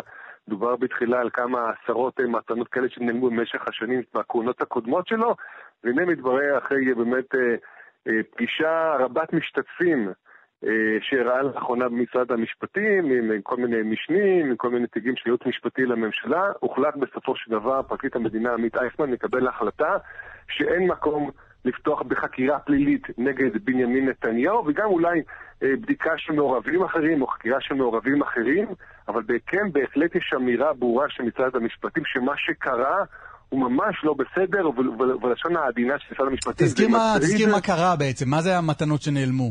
במשך העקרונות של נתניהו, כמו, כמו כל ראש ממשלה, הוא מקבל מתנות, אה, למשל מנשיא ארה"ב ברק אובמה, זה היה בזמנו, הקנצלרית, בזמנו לשעבר האפיפיור, ראינו גם אה, מתנה ברשימה הזאת של הנשיא פוטין בזמנים הטובים יותר אז של... אז מה, אה, מה קרה לאותן מתנות? נעלמו, אינם. אבל מישהו יודע מי, מי אחראי לזה? אז תראה, בסופו של דבר, אחד החיצים נקרא לזה גם מופנה למשרד ראש הממשלה עצמו, שלא ערך ביקורת, הוא לא בעצם בדק, לא עשה בדיקה איטית אה, כל כמה זמן לראות אה, מה קורה עם אה, אותם מתנות. יש ועדה מיוחדת לעניין הזה שמאשרת להציג אותם במקומות שונים, גם בלשכתו של נתניהו, גם במקומות אחרים, ואף אחד בעצם לא עשה באמת בדיקה אמיתית ולא עקב אחרי העניין הזה, ומעלה פרקליט המדינה השערה שיכול להיות שחלקם לפחות נעלמו כאשר למשל נתניהו עזב את בלפור, באריזות, אולי נשברו, הוא כותב, אולי אה, עבדו. אה, לא יודעים בעצם איפה, איפה הדבר הזה, איפה, זה, איפה הם נמצאים. אז כאילו הביקורת על המשהו הלא בסדר בפרשה הזאת, זה שלא שומרים על מתנות שמתקבלות ממנהיגים זרים. נכון, וזה זה, מת- זה, זה היבט אחד, אבל כמובן... אין איזה חשש שמישהו גנב את המתנות. את, אה, ברור ש... וזה גם נכתב, שזה נעשה לבקשת ראש הממשלה, הוא ביקש, מתנה הזאת אני רוצה פה לשים אותה, או להציג אותה פה. אה, אז כמובן ש, שה, שהמשרד עצמו כנראה לא היה בסדר בעניין הזה. כן. הכל אבל יש ועדה מיוחדת לעניין הזה, לנושא של מתנות. אה, כשנתניהו מבקש, או ראש ממשלה מבקש לקחת מתנה או להציג אותו לאיזשהו מקום, הוא צריך אישור. כן. אבל, אוקיי. אבל היום, היום בהחלט, אחת, אחת האמירות היא גם בסגירת התיק אה, בעניין הזה, אבל, אבל, אבל גם כלפי משרד ראש הממשלה. נגמר ממש לנו לא הזמן הייתי פשוט, אמוץ. תודה רבה לך. תודה לכם. אולי בשעה הבאה אני אספר לך מה קרה עם מתנה שאני קיבלתי פעם בכובעי? כעיתונאי. בכובעי אה. כעיתונאי, התלבטתי מה לעשות לה.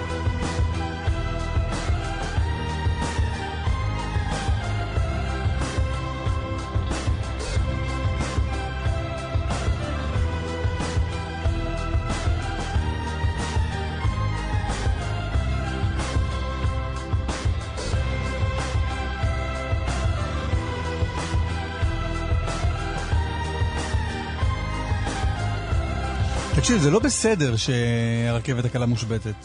למה? תחשוב, אתה התרגלת לחיים לצד הרכבת הקלה, בסדר? ואז כשהיא מושבתת, אתה אומר, מה עושים עכשיו? כן. תחשוב שאנחנו שבועיים אחורה, זה הכל. זה מדהים. שעוד לא נפתחה. זה מדהים, אנשים צריכים להגיע לעבודה. מדינת ישראל אומרת לאזרחיה, היי חברים, חגגנו, גזרנו סרט, עכשיו אתם יכולים לסמוך על אפיק, אפיק התחבורה הזה. השתמשו בו, תגיעו אותו לעבודה, לבית ספר. אתה מקצין. אין בית ספר אתה עכשיו. מקצין. יש תקלות, קורות תקלות. בכל מקום. תאר לעצמך שיש פה עכשיו הפסקת חשמל אצלנו באולפן. אבל אין הפסקת חשמל. אבל יש לפעמים דברים. כאלה. תאר לך שכל... מרואיינים נופלים מהקו. לך, לא תאר- יודע. לא, זה לא סוף העולם, זה כולה... זה מה שאני אומר, זה לא סוף העולם. אבל תאר לך אתה שפעם בשבועיים האוטו שלך היה לא עובד. ולא לא. היית יכול להגיע. היית פעם בשבועיים. זה לא כל פעם בשבועיים. שבועיים מאז פתיחת רכבת הקלה. בסדר, עכשיו. פעם אחת. לא, אם אם זה יקרה כל שבועיים, אני אגיד לך, אתה צודק. אתה אמרת לאזרחים, תתרגלו, זה בסדר, תסמכו על זה. אבל כאילו בתחבורה הציבורית זה בסדר. אבל אם האוטו שלך הפרטי לא היה לא, עובד זה לא עכשיו, בסדר. מה היית עושה עכשיו אם אם האוטו שלך לא היה עובד? הייתי מקלל את כל העולם, אבל יודע שפעם בשנתיים זה קורה לי. הולכת לי משאבת מים. בוא נראה שזה פעם אה, בשנתיים. לא, אז אם זה קורה כל שבועיים, אתה בוא נראה צודק. פעם בשנתיים. אתה צודק. אבל תקלות היה קורות. עכשיו במשך אה, הרבה מאוד זמן אה, נסיעות מבחן, ו... והנה הדבר הזה, שבועיים אחר כך, זה... שמע. לא יודע. כאילו זה- האנשים שנמצאים, משתמשים בתחבורה הציבורית הם בתחתית שרשרת המזון. למה? אבל הייתה תקלה, מה אף זה אחד לא למה? תכנן אותה, הייתה תקלה. זה לא בסדר. אבל יש תקלות. אבל צריך לדבר על הדבר הזה. שמה? בתקלות ברכבת. את את נסעת ברכבת לאחרונה? לא. אני לקחתי את הילדים שלי לנתב"ג. איך אתה מדמיין את רכבת ישראל, ומה שקורה בפועל, אתה מדמיין את הרכבת, הם ילכו, הם אולי יתרוצצו בה, יתרוצצו בקרון, הם ישבו, הם יסתכלו על הנוף, אין מקום לסיכה. עכשיו בסדר. שזה דיון אחר, אבל דיון יש- חשוב, אבל הוא אחר. לא, זה אותו דיון. למה זה אותו דיון? Mm-hmm. כי, אתה, כי ה, ה, ה, מי שבוחר לנסוע ברכבת בתחבורה הציבורית, נמצא בתחתית שרשרת המזון. לפ... מתחת לכולם. לא, אבל אתה- אתה אתה כאילו יודע למה הייתה תקלה היום? אני חושב שאת הדבר הזה לא צריך להחליק. אבל לא, רגע, בוא בוא- וצריך- אבל לא. בוא נשמע מה קרה. לא, בסדר, לא צריך, צריך להמשיך, צריך לשים את זה על סדר היום ולדבר על זה. סבבה, אנחנו מדברים על אחרת- זה, פתחנו עם זה את התוכנית לא, אנחנו לא מדברים על זה. אנחנו לא מדברים על זה. אבל כי- אתה לא יודע מה לא, קרה. כי בלאגנים ברכבת, שאיננה קלה, ברכבת הכבדה, אנחנו כאילו מחליקים, זה בסדר, זה ברור שלא יהיה לך מקום לשבת. אני איתך, אבל זה דיון אחר, אני אומר, תקלות קורות. לא, כי אתה, כי אני רוצה לדבר על זה כדי שלא ננרמל את הדבר הזה, לא, לא שלא. שלא יעבוד כמו שלא עובדת הרכבת הגדולה. אם זה ימשיך ככה, אני איתך. בוא נראה. אם אתה בכוחך לא תדבר על זה, זה ימשיך ככה. טוב. נכנסנו למעגל. יכול להיות. תדע לך שאם... סתם. אמ, קראת את הפרוטוקול? לא את כל 80 העמודים, אני מודה. למה אתה צריך להודות? כי שאלת שאלה, אז אני לא... אתה קרא- קראתי. אתה קראת את הפרוטוקול? לא את כל 80 העמודים. אתה מודה? רפרפתי. רפרפתי ועצרתי, יש הרבה דברים שלא מעניינים. ויש הרבה דברים מעניינים. נכון, רפרפתי ועצרתי איפה שמעניין. אה, הפרוטוקול אה, הוא פרוטוקול אה, ישיבה סט התשנ"ג של הממשלה, יום ב', י"ד באלול. אני התקעתי על ההתחלה של הפרוטוקול, בזה שאריה דרעי איחר ב-35 דקות לישיבה. רגע, שנייה, 30 באוגוסט שנת 93, בשעה 7, במזכירות הממשלה, נכחו השרים, רבין, אלוני, בן אליעזר, ברעם, דרעי החל מ-7.35. כשהישיבה התחילה בשבע. חריש, ליבאי, נמיר, פרס, צבן, צור, קיסר, רובינשטיין, רמון, שוחט, שחל, שטרית ושריד. ונכחו גם סגני שרים ורב אלוף אה, אהוד ברק. גם סגן שר הדתות, פנחסי איחר ב-30 דקות. יש מצב שהם היו אצל הרב עובדיה, אה, אנשי ש"ס, ולכן איחרו. אבל אני לא יודע, כיקה, כיקה, אני שם לב דבר ראשון לאלה שאיחרו. כן. למה אתה חושב שהוא איחר? לא, אני חושב שהם היו אצל- אולי אצל הרב עובדיה. תראה, הם שניהם, גם פנחסי וגם אה, אריה דרעי מש"ס, שניהם איחרו. כנראה. אבל אה, בואו ניסע על כפיים את אלה שהגיעו בזמן. אנחנו רוצים להלל ולשבח את מי שהיה אז שר האוצר, והגיע בזמן. בייגה שוחט. שלום אדוני. בוקר טוב. בוקר. טוב. אתה זוכר את ההגעה בזמן? את ה... דרכי ההגעה, אה, שמת שעון? או שאתה זוכר את אריה דרעי דופק בדלת, נכנס ואומר, אני מתנצל. לא, את הפרטים, הפרט הזה אני לא זוכר, אבל את הישיבה ואת התחושות ואת האווירה אני נושא איתי ואשא את זה כל חיי. בוא תכניס אותנו בכלל לא דיברנו על מה מדובר, לא, לא הזכרנו בספורט. אנחנו מדברים על אישור הסכם אוסלו. 30 באוגוסט. יש- כן. יש לי רושם כזה, ב-30 באוגוסט זה קרה. כן. אה, זו הישיבה שבה אושר ההסכם, לראשונה, היו אחרי זה עוד, אה, עוד חתיכות מזה. מסמך העקרונות. מסמך העקרונות. תכניס אותנו קצת לאווירה. אתה יודע מה, אני, אני אפילו אנחה אותך בשאלה הזו, כי אה, ראיתי אתמול אה, אצל עמית סגל את אה, אריה דרעי מספר שבשעה 6 הוא קיבל הודעה על זה שבשמונה יש ישיבת ממשלה, ומי שרוצה לראות את ההסכם, שיגיע לפני שמונה כדי לראות אותו. אז קצת על הבהילות ועל האווירה הזו מסביב. לא, אבל זה לא נכון, אני יכול להגיד לך מה קרה נכון. איתי. אני בסביבות השעה ארבע אה, קיבלתי, כמו כל השרים לפי דעתי, הודעה שיש ישיבת ממשלה בשעה שבע, אה, לא יחולק חומר, אבל מי שרוצה לראות את החומר, אה, מדובר בהסכם עם הפלסטינים, ומי שרוצה לראות את החומר מוזמן לבוא לחדר הממשלה, שם יהיו עותקים של מסמך העקרונות ואפשר לקרוא אותו, וכך עשיתי, מיהרתי ונסעתי לשם כדי לדעת על מה ידברו, קראתי את המסמך. לא הבנתי, אז מה לא נכון במה שאריה דרעי אמר? אה, אני, שמע, יכול להיות, ש... יכול להיות שהשעון שלו עובד לפי לונדון, אני לא יודע. שמה עובד לפי לונדון? השעון. אה. השעון, זה, זה יכול להיות, אני, לא- אני אומר לך מה קרה איתי. אוקיי. והתחושה הייתה מבחינתי, האישית, אה, אני הרגשתי את משל כנפי ההיסטוריה בישיבה הזאת. לא פחות מזה. זה היה אירוע ו- חגיגי?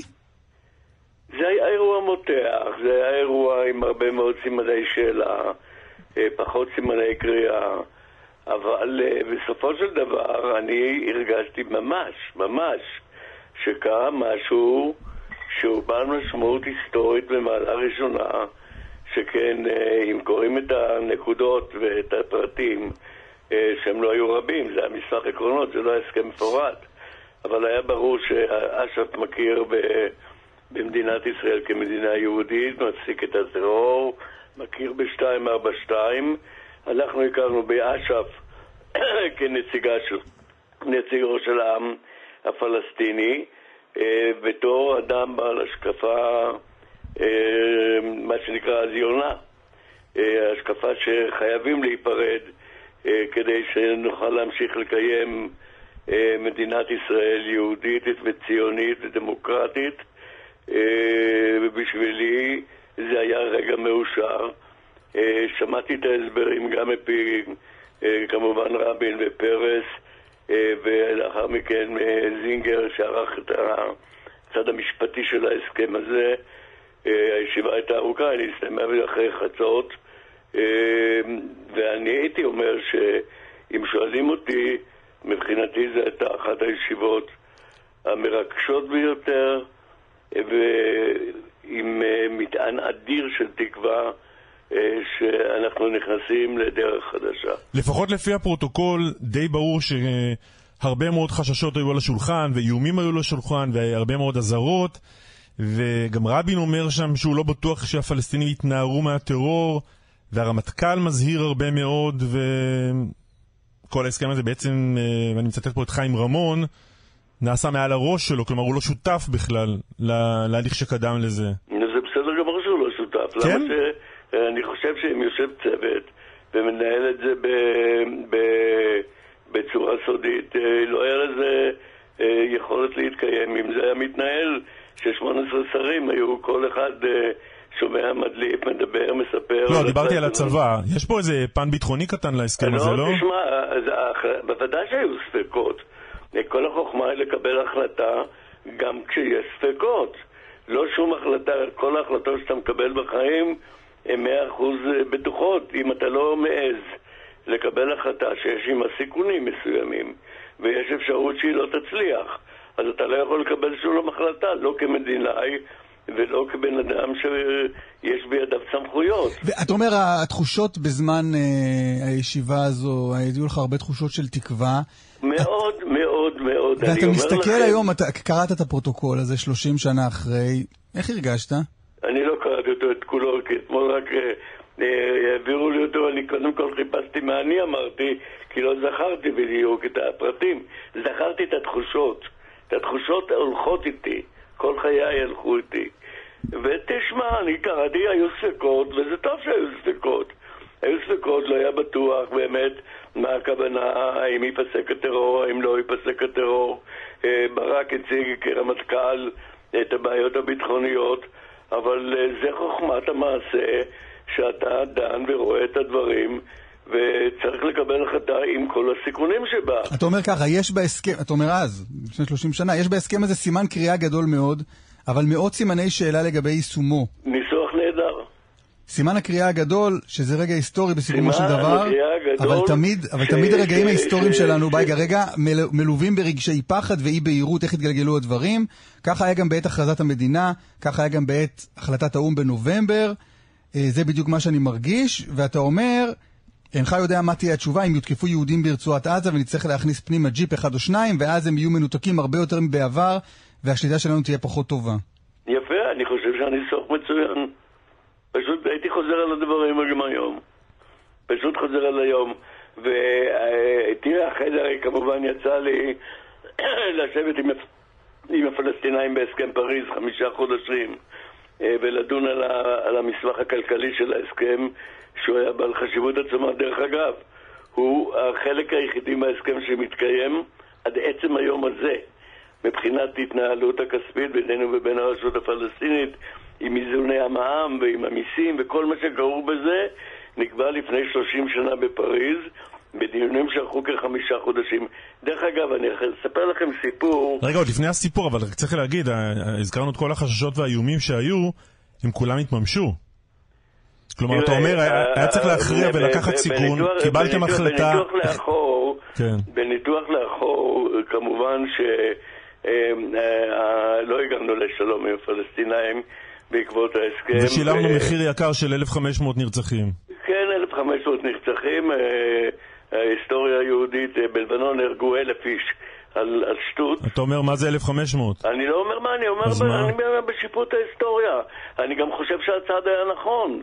אני, אני, אני בין האנשים שחושב שמה שקורה היום בשטחים הוא אנטי-ציוני. זה, זה, אנטי... דיון, זה דיון אחר אבל, בייגה. אתם לקחתם בסוף מנהיג ארגון טרור, נתתם לו לעלות לארץ, ציידתם אותו בסל קליטה וקיוויתם שיהיה טוב. נכון. לא היה טוב. נכון, נכון, לא הצליח. אני לא יודע להגיד בדיוק מתי הייתה נקודת השבר. היא לא הייתה מהרגע הראשון. צריך לזכור גם שברביעי בנובמבר 1995 אה, קרה משהו עם ראש ממשלה בישראל שהוליך את העניין הזה, ונבחר גם ראש ממשלה אחר. זה לא, שעד, זה לא שעד אז ערפאת הוכיח את עצמו כשוחר שלום גדול. התנגדותו אה, פינה את חברון שנה לאחר היבחרו, וכעבור שנתיים חתם על הסכם וואי, על פינוי, בדיוק כמו הסכם אוסלו. זאת אומרת שגם אותו צד, אה, שידו הייתה, בוא נגיד ככה, במתיחות החברתית שהביאה לרצח, אני לא מאשים אותו ברצח, אני מאשים אותו באווירה, הוא כעבור שנה ושנתיים הלך וקיים את ההסכם כלשונו. כלומר, הוא לא היה כל כך הסכם גרוע. כן, זו דוגמה, זו דוגמה לא כל כך טובה. זה כמו אה, ילד שנולד אה, מתוך איזה רומן שהוא פאנצ'ר, ואחרי זה אתה אומר, אבל הנה, האבא אחר לא, כך, לא, אבל אה, האבא אחר כך אה, חגג לו בר מצווה. כמה- אי אפשר כמה- להחזיר את הילד לבטן, זה הרבה אנחנו- יותר קשה. לא, לא, אנחנו חלוקים אה, בדעתנו עד הסוף, כי אני למשל חושב שהיום המתנחלים, לא כולם, אני לא אוהב לדבר בהכללות על כל הציבור, יש גם מתנחלים שהם גרים חמש דקות מכפר סבא ובנו להם בתים ומצאו פתרון דיור, וזה גם אנשים ישראלים טובים וזה. החלק המוביל האידיאולוגי הוא אנטי-ציוני. לא, זה דיון מעניין, אבל הוא לא רלוונטי. אני שואל אותך... עוד- הוא עוד איך רלוונטי. אבל בייגה, אני שואל אותך משהו אחר. בייגה, אני רוצה לשאול אותך משהו אחר. לקחתם פה סיכון, הסיכון התברר כ... כסיכון, 1,500 אנשים נרצחו. אני שואל אותך, כמי שירים את היד בעד ההסכם באותו לילה, למרות כל הסיכונים, האם מתישהו, במהלך שפך הדם הזה, הסתכלת על עצמך ואמרת, וואלה, אני אחראי לזה. לא. כי מה? ממש לא. כי מה? כי אני רוצה להגיד לך, אני רוצה להזכיר לך, ב-87, אה, חמש שנים לפני ההסכם, הייתה אינתיפאדה ראשונה. באינתיפאדה הראשונה נרצחו אנשים. אני רוצה להזכיר לך מה קרה לא התפוצצו אוטובוסים. בתל אביב. תשמע, נרצחו אנשים באינתיפאדה הראשונה, ואם הדברים היו לא מתקיימים, היו נרצחים אנשים נוספים. אנחנו יושבים על, אה, על עם אחר, הוא מתנגד לנו, אתה רואה בדיוק מה קורה היום עם כל הצבא, עם, אה, עם כל הגדודים שיושבים שם. מה שקורה יום-יום זה בדיוק מה שהיה קורה פי אלף יותר חמור. יש גם יתרון עדיין בהסכם, שאנחנו לפחות לא צריכים לנהל את החיים של 90% מהאוכלוסייה שם. אנחנו לא צריכים לתת להם בתי ספר, לא צריכים לטפל בבתי חולים, לא צריכים לנקות את האשפה. אה, זה יכול לעשות גם אוטונומיה, בלי לקחת ארגון טרור ולחמש אותו בנשק ולקוות שיקרה זה- טוב. הכל טוב בתיאוריה, ואם היית עושה אוטונומיה, גם הייתה התנגדות כמובן לאוטונומיה. הנושא של הנשק הוא, הוא, הוא, הוא כדי שהם יוכלו לקיים את המשטר שלהם. נכון שחלקו הופנה אחרי זה אלינו, אבל תסלח לי, שמון, אה, אין לנו היום שמונת אלפים רובים, שגם נדמה לי בדקו את, את הקנה שלהם כדי לדעת מאיפה נפלו הכדורים, מאיפה נורו הכדורים. יש היום מאות אלפי כלי נשק. מאות אלפי כלי נשק. אז מה אתה מדבר איתי על שמות אלפים רובים? שכל ה... כל ה... ב- ב- ב- לפי שיטתך. לא, אז לא 8,000 רובים, לקחתם ארגון טרור שישב בתוניס, הבאתם אותו לפה עם סל קליטה. עם מי תעשה הסכם? עם בית אבות אה, שיושב בטריפולי? לא, אז עשית עם ערפאת, עושה וזה נגמר כמו שזה נגמר. קלמן, אתה עושה הסכם עם היריב שלך, אתה לא בוחר את היריבים. אבל ההסכם כשל, והאזהרות הוכיחו את עצמן. כנכונות. נכון, אני לא... תראה, אני אהיה יותר קיצוני ממך. אני לא בטוח, יכול להיות שבאמת חלק מהעניין היה מעשה רמאות של ערפאת. יכול להיות שזה קרה בגלל רצח רבין ושינוי המשטר והפסקת התהליך. ניתוח היסטורי יכולים למצוא הרבה מאוד גורמים, אבל הטענה שעשיתי הסכם עם, עם איש טרור ונתתי לו להיכנס, בוודאי, הוא היה היריב. תגיד לי שאלה אחת אה, עקרונית מעל כל זה, קצת מתחברת לדיונים שאנחנו מקיימים פה בזמן האחרון בענייני הרפורמה, מה דובר לפני זה, מה לא דובר לפני זה. כל ההסכם הזה שהלך מאוד מאוד מהר, אה, מהרגע שפורסם דבר המשא ומתן הזה ועד שאישרתם אותו עברו שתי דקות בדיוק, לא דובר עליו בבחירות, ובבחירות רבין רץ עם לא למשא ומתן עם אש"ף. תראה, אה, ההסכם אושר בממשלה באוגוסט, ולאחר מכן הוא אה, אושר בכנסת אה, בשלהי חודש ספטמבר. בשביל ההסכם הזה הצביעו 60 איש, ונגדו הצביעו 51. לא, אבל קיבלתם הרבה מאוד קולות מאנשים שהלכתם אליהם בבחירות אך שנה קודם ואמרתם להם לא ננהל משא ומתן עם אש"ף. אה, נכון, נכון, נכון. והלך לכנסת. מה, מה, מה, מה העניין שמיטה להר סיני ומה אתה שואל? לא, אני שואל, הלכת לבחירות, הבטחת משהו, קיבלת קולות? על זה ועשית משהו הפוך. היום הליכוד הלך לבחירות ועושה את הרפורמה והוא לא דיבר על זה בבחירות. אני חושב כן, שהליכוד דיבר על הרפורמה קצת יותר ממה שאתם דיברתם על משא ומתן עם אש"ף ואוסלו. נו, אז מה? אז מה? אוקיי. אז מה רצית להגיד בזה? שאולי שיקרתם לבוחר? לא שיקרנו לבוחר? לא שיקרנו לבוחר? כי מה? תשמע, עובדה, היו בחירות, נבחרה הכנסת, הכנסת נתנה גיבוי מלא, יותר ממספר חברי הקואליציה אה, הצביעו בעד, פחות התנגדו, שלושה חברי ליכוד נמנעו, שמונה, שישה או שבעה חברי ש"ס נמנעו, אה, הקואליציה הצביעה בעד, לאחר מכן העם החליט שהוא מחליף את הממשלה, במאי 96 נבחר ביבי נתניהו, שנתיים שלמות המשיך לפעול לפי הסכם, לא ביטל אותו, לא כל הליכוד ששלט לא עשה שום דבר הפוך, ויתר על חברון, עשה את הסכם וואי, אז אני חושב שגם ביבי לא התחייב לאנשי הליכוד שהוא ייתן את חברון והוא יעשה את הסכם וואי. למה אתה לא שואל למה ביבי עשה את הדברים האלה בניגוד למה שאנשי הליכוד כי אני אדבר כרגע איתך ולא עם ביבי. לא, לא, לא, אני פשוט עונה, עונה לך. ענית, ענית. תשמע, אני, אני, אני מספיק הגון כדי להגיד, א', שאני לא, לא בטוח אם ערפאת כן רצה את העניין עד הסוף, ואני שופט את זה דווקא לא בגלל הסכם אוסלו, אלא בגלל הדיונים בקמפ דיוויד אחרי זה עם אהוד ברק, אה, שההנחה שהוצאה בפניו והוא דחה אותה, הביא אותי למחשבה שמא הוא לא התכוון לעניין, אבל יחד עם זה, אני מאוד מאוד מאוד להמשיך בתהליך שבו תהיה היפרדות בינינו ובין הפלסטינאים oh. ברוח הסכם אוסלו. אוקיי. Okay. חד וחלק. בייגה שוחט, תמיד נעים לדבר איתך, תודה רבה לך. תודה רבה גם. להתראות. טוב, אתמול דיברנו כאן עם שני מורציאנו.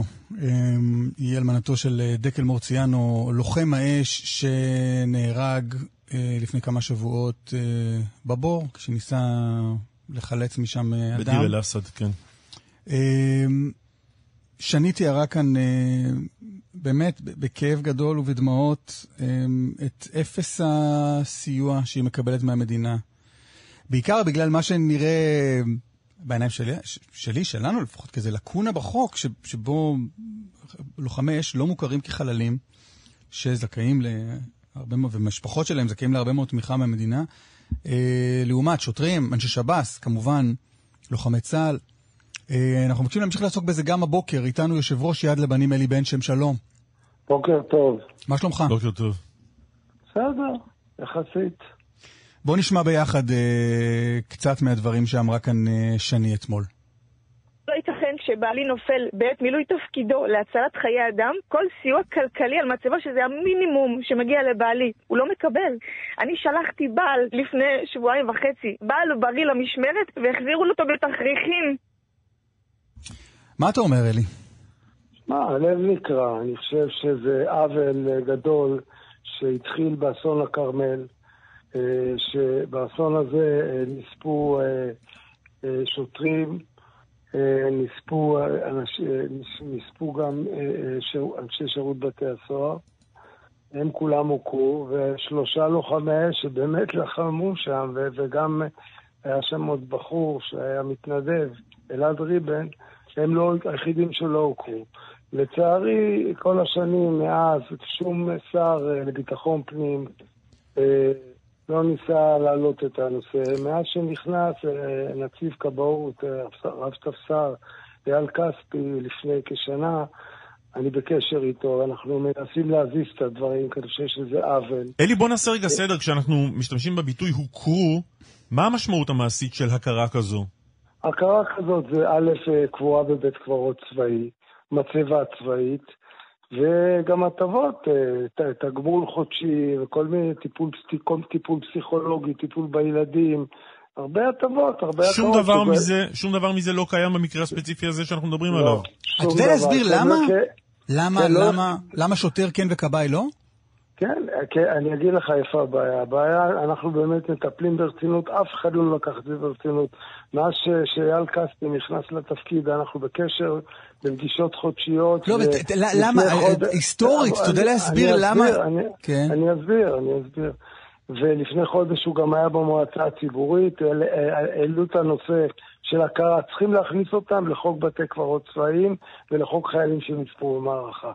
יש, ויש נכונות מבחינת המועצה הציבורית וארגון יד לבנים. לא, אבל אלי, אתה לא מסביר לי. עוול, אתה יודע להסביר, אבל הבעיה, למה, למה מלכתחילה שוטר הוא לא כמו כבאי, כבאי הוא לא כמו שוטר? כי כל השנים, תראה, שאחרי אסון הכרמל ישבו בוועדה, והיה פנייה של ראש הממשלה, פנייה ציבורית לכל הגופים, אה, הגישו קאבה וזק"א ומד"א ומשמר הכנסת, כל הגופים האלה רצו להצטרף אה, אה, לחוק הזה, והוועדה החליטה מי הגופים, ואת קאבה היא לא קיבלה. אה, יש שני בעיות כרגע שהן משפטיות יותר, כי אנחנו מבחינתנו בארגון יד לבנים וגם במועצה הציבורית מוכנים לקבל אותם. א', שהם לא הוכרו על ידי המדינה בתור ארגון לחימה. לא, ארגון הכבאים הוא לא ארגון לחימה. היום ראש הממשלה, אני דיברתי עם אייל, עם, אה, אתמול, אייל כספי, ראש הממשלה מגיע היום לביקור שם והוא יעלה את הנושא. אם ראש הממשלה יכריז עליהם בתור לחימה, זה יהיה צעד גדול קדימה לפתור את הבעיה. נושא שני, שמכל הגופים שציינתם, צה"ל, משטרה, שב"כ, מוסד ושירות בתי הסוהר, לכבאות יש אה, אה, ועד עובדים. שיכ- שיכול לגרום לשביתות ולאלף ואחת דברים ולעיצומים, וזה שני בעיות ש, שעומדות כרגע, שצריכים לפתור אותן. אם שני הבעיות האלה ייפתרו, אפשר, לה, אנחנו נ, נ, נמליץ לשר הביטחון, אה, לה- לה- להמליץ רגע, עליהם אבל בחוק. תסביר רגע את עניין ועד העובדים. מה, מה הקשר בין זה שלכיבוי יש ועד עובדים לבין זה, לבין זה שהכבאים כשהם אה, נהרגים לא מקבלים מצבה? א', הסברתי לך, קודם כל זה העניין של הארגון לחימה. הם לא מוכרזים כארגון לחימה. מדינת ישראל צריכה להכריז, שאר הגופים האחר- האחרים מוכרזים כארגון לחימה. ברגע שמדינת ישראל תכריז עליהם כארגון לחימה, פתרנו 80% מהבעיות. נושא של ועד עובדים זה מבחינה, אה, היועץ המשפטי של משרד הביטחון אמר שזה בעיה, אבל אני יודע, אתמול אייל כספי... כי אם יש ועד עובדים הוא לא יכול להיות מוכרז ארגון לחימה, זה העניין? אני לא, אני, אני חושב שזה, אני, תראה, זה לא בדיוק, אפשר להכריז עליהם בתור ועד עובדים, ואחר כך אני מבין שהם אה, אה, נפגשו עם מזכיר, מזכ"ל ההסתדרות ורוצים ל- לתת הצהרה שהם לא, לא, הם לא, לא יעשו שביתות ולא יעשו עיצומים, אה, שההסתדרות תתחייב וגם הם יתחייבו, מנסים לפתור את הבעיות בכל הכיוונים. אוקיי. הבעיה העיקרית שראש הממשלה, אני חושב שהוא צריך לעשות כאף שר לביטחון פנים, זה לא עניין אותו כל במשך כל השנים. אם ראש הממשלה ייקח, ואני אמרתי לאייל שיפנה אליו ולדרוש את זה, כי אני חושב שזה יפתור את כל הבעיה, וזה יפתור עוול נוראי. באמת, הלב נקרע לשמוע את האלמנה הזאת, ש- שבאמת, הם לוחמי אש, ככה הם נקראים. ואנשים, ושב"כ, משטרה, צה"ל, וכולם מוכרים והם לא. זה באמת אה, עוול נוראי שצריך לתקן אותו. אלי בן שם, יושב ראש אה, יד לבנים, תודה רבה. תודה לכם. תודה לך. תודה. דב ראובני, כתבי ענייני בריאות, שלום. יותר טוב. אמ, מאזיננו המבוגרים יותר זוכרים את התקופה בהיסטוריה שבה המדינה רעשה על סיפור אה, קיצור התורנויות של המתמחים. אמת. זה היה לפני כמה עשורים? אה, היום 30 שנה יותר בדיוק. מאחד. כן. והנה זה, הנה בעצם שלב ראשון בתוצאות המאבק עומד להתחיל. נכון, באמת בראשון לתשיעי אה, בעצם נכנס לתוקף היתר ההעסקה החדש, אה, שלמעשה אה, מוציא לדרך את השלב הראשון בקיצור התורנויות של המתמחים.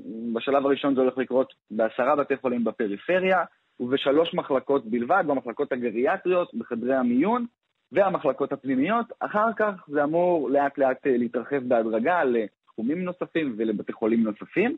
כאשר בשלב בעצם- הראשון רק בפריפריה. רק בפריפריה ורק בשלושה סוגים של מחלקות. עכשיו, אה, מה, קיצור מכמה לכמה? אז בעצם המתמחים במחלקות האלה יעבדו בתורנויות של 21 שעות לכל היותר, במקום 26 שעות. מה זה אומר? שהתורן יגיע, התורן של אותו יום יגיע בשעות הצהריים, בסביבות אחת, וילך הביתה בבוקר. עכשיו, המודל הזה יוצר כמה סוגיות אה, שיש לגביהן אה, אה, ויכוחים ועניינים.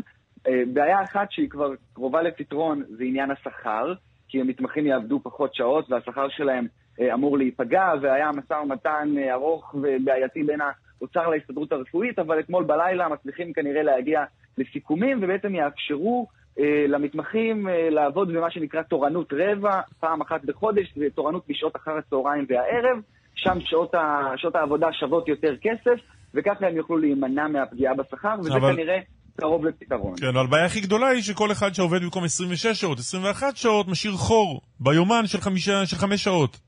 נכון, ו- והחור הזה קורה בשעות הבוקר, והבעיה הזאת היא, היא כפולה, היא גם אה, משאירה חוסר בשעות הבוקר למחלקה, ששם, ש- ששם צריך אותם.